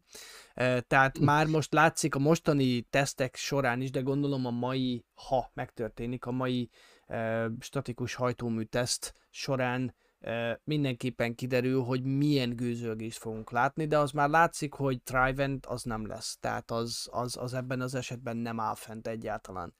Úgyhogy a srác éppen azt taglalta, hogy nagyon érdekes egyébként, hogy, hogy, hogy ugye magát, a boostert még, még statikus tesztelni sem tesztelték. Tehát még uh-huh. tehát, tehát minden, minden egyes dolog, ami most történik, új. És ezek az emberek, akik árgus szemekkel figyelik, hogy mi történik, és tényleg minden egyes másodpercet kianalizálnak, hogy most akkor ez történt, vagy az történt, és próbálnak valamilyen féle rendszert úgymond ki kifilúzni, hogy, hogy akkor nagyjából hogy lehet következtetni, hogyha mi történik, akkor nagyjából milyen lépésre számíthatunk. Tehát milyen kipárologtatásnál mondjuk nagyjából, hogyha van egyfajta kipárologtatás, akkor az azt jelenti például a Starship esetében is, hogy akkor nagyjából 10 percen belül, vagy x percen belül e, megtörténik a teszt. Tehát, hogy e, érdekes, ezek, ezek már inkább ilyen e, nerdy, ilyen nagyon tehát tényleg azoknak szól, akik, akik imádják a, a részleteket, tehát belemenően. Mm. Úgyhogy ezért... Én pont olvasmat csetet, hogy itt is a tolóerő tömegarányt itt elkezdték taglalni páran, de mivel most már elég kés van, ezért ebbe, ebbe nem menjünk bele, ezt majd egy következő műsorban megbeszéljük. De igen, egyébként ez is egy érdekes mutató. Uh-huh.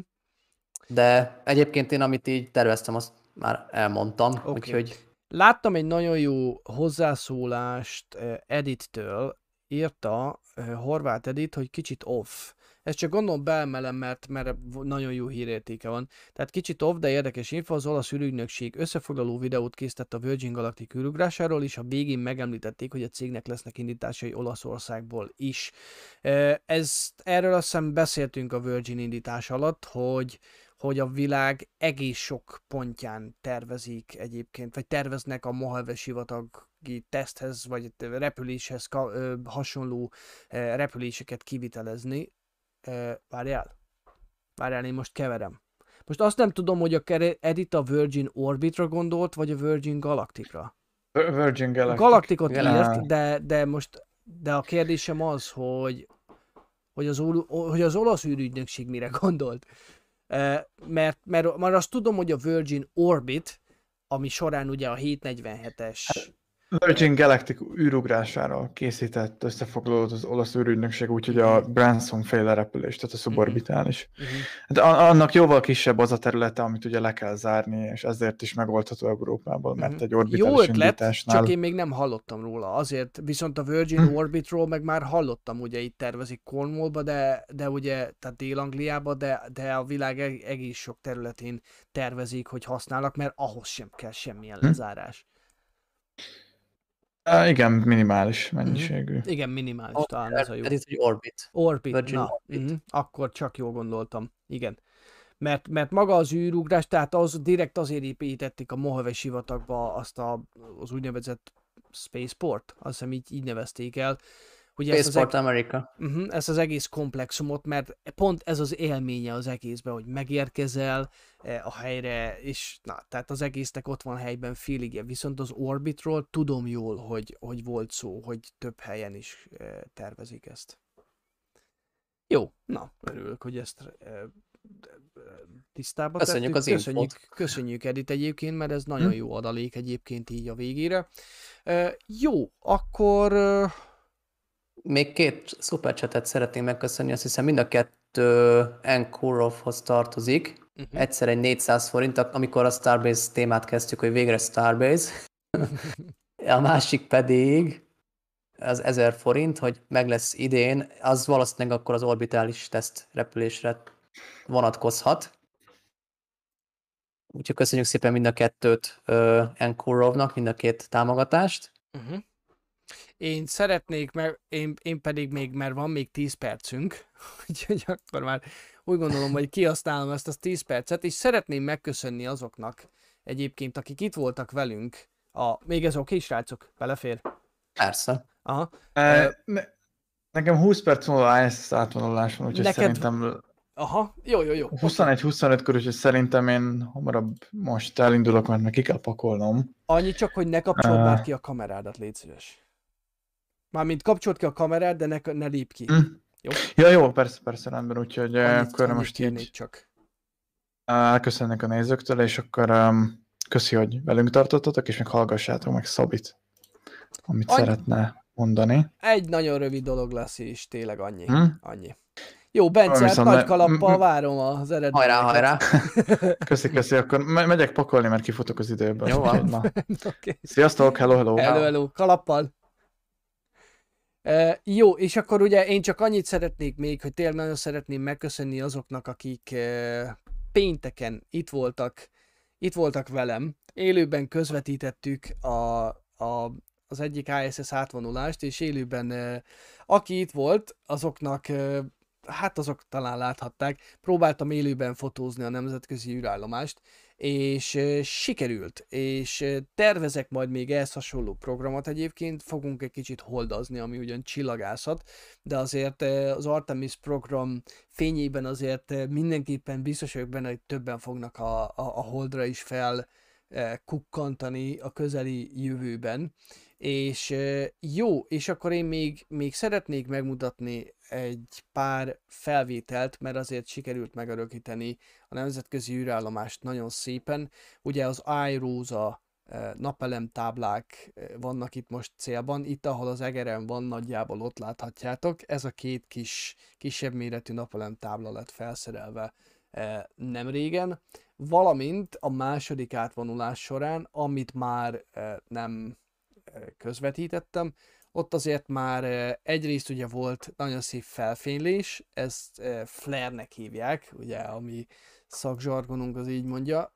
A másik pedig ez egy animáció, ami, amin gyönyörűen látszik a napelem tehát itt van az iRosa, így oldalról szeretem egyébként inkább, mert innen látszik ugye ez a 10 fokos dőlésszög az eredeti napelem, régi napelem táblához készül, képest. Ugye itt van az Endeavour SpaceX Endeavour Crew Dragon űrhajó, amit innen majd át fognak dokkolni, ugye ahogy beszéltük korábban, a Zenit oldalra, tehát nem ez a föld felé eső és a túloldalára fogják átdogolni, és nagyjából ide fog dokkolni a Nauka modul, és még egy felvételt szeretnék megmutatni, amin konkrétan azt hiszem ez az, amikor Jedivé változott a nemzetközi űrállomás, valószínű, hogy az erő vele, velük volt. Konkrétan az egyik fél napelem tábla olyan szintű felfénylést produkált, hogy tehát szabad szemmel is láttam a fotózás közben, úgyhogy hatalmasan nagy élmény volt tényleg le a kalappal le az kalappal.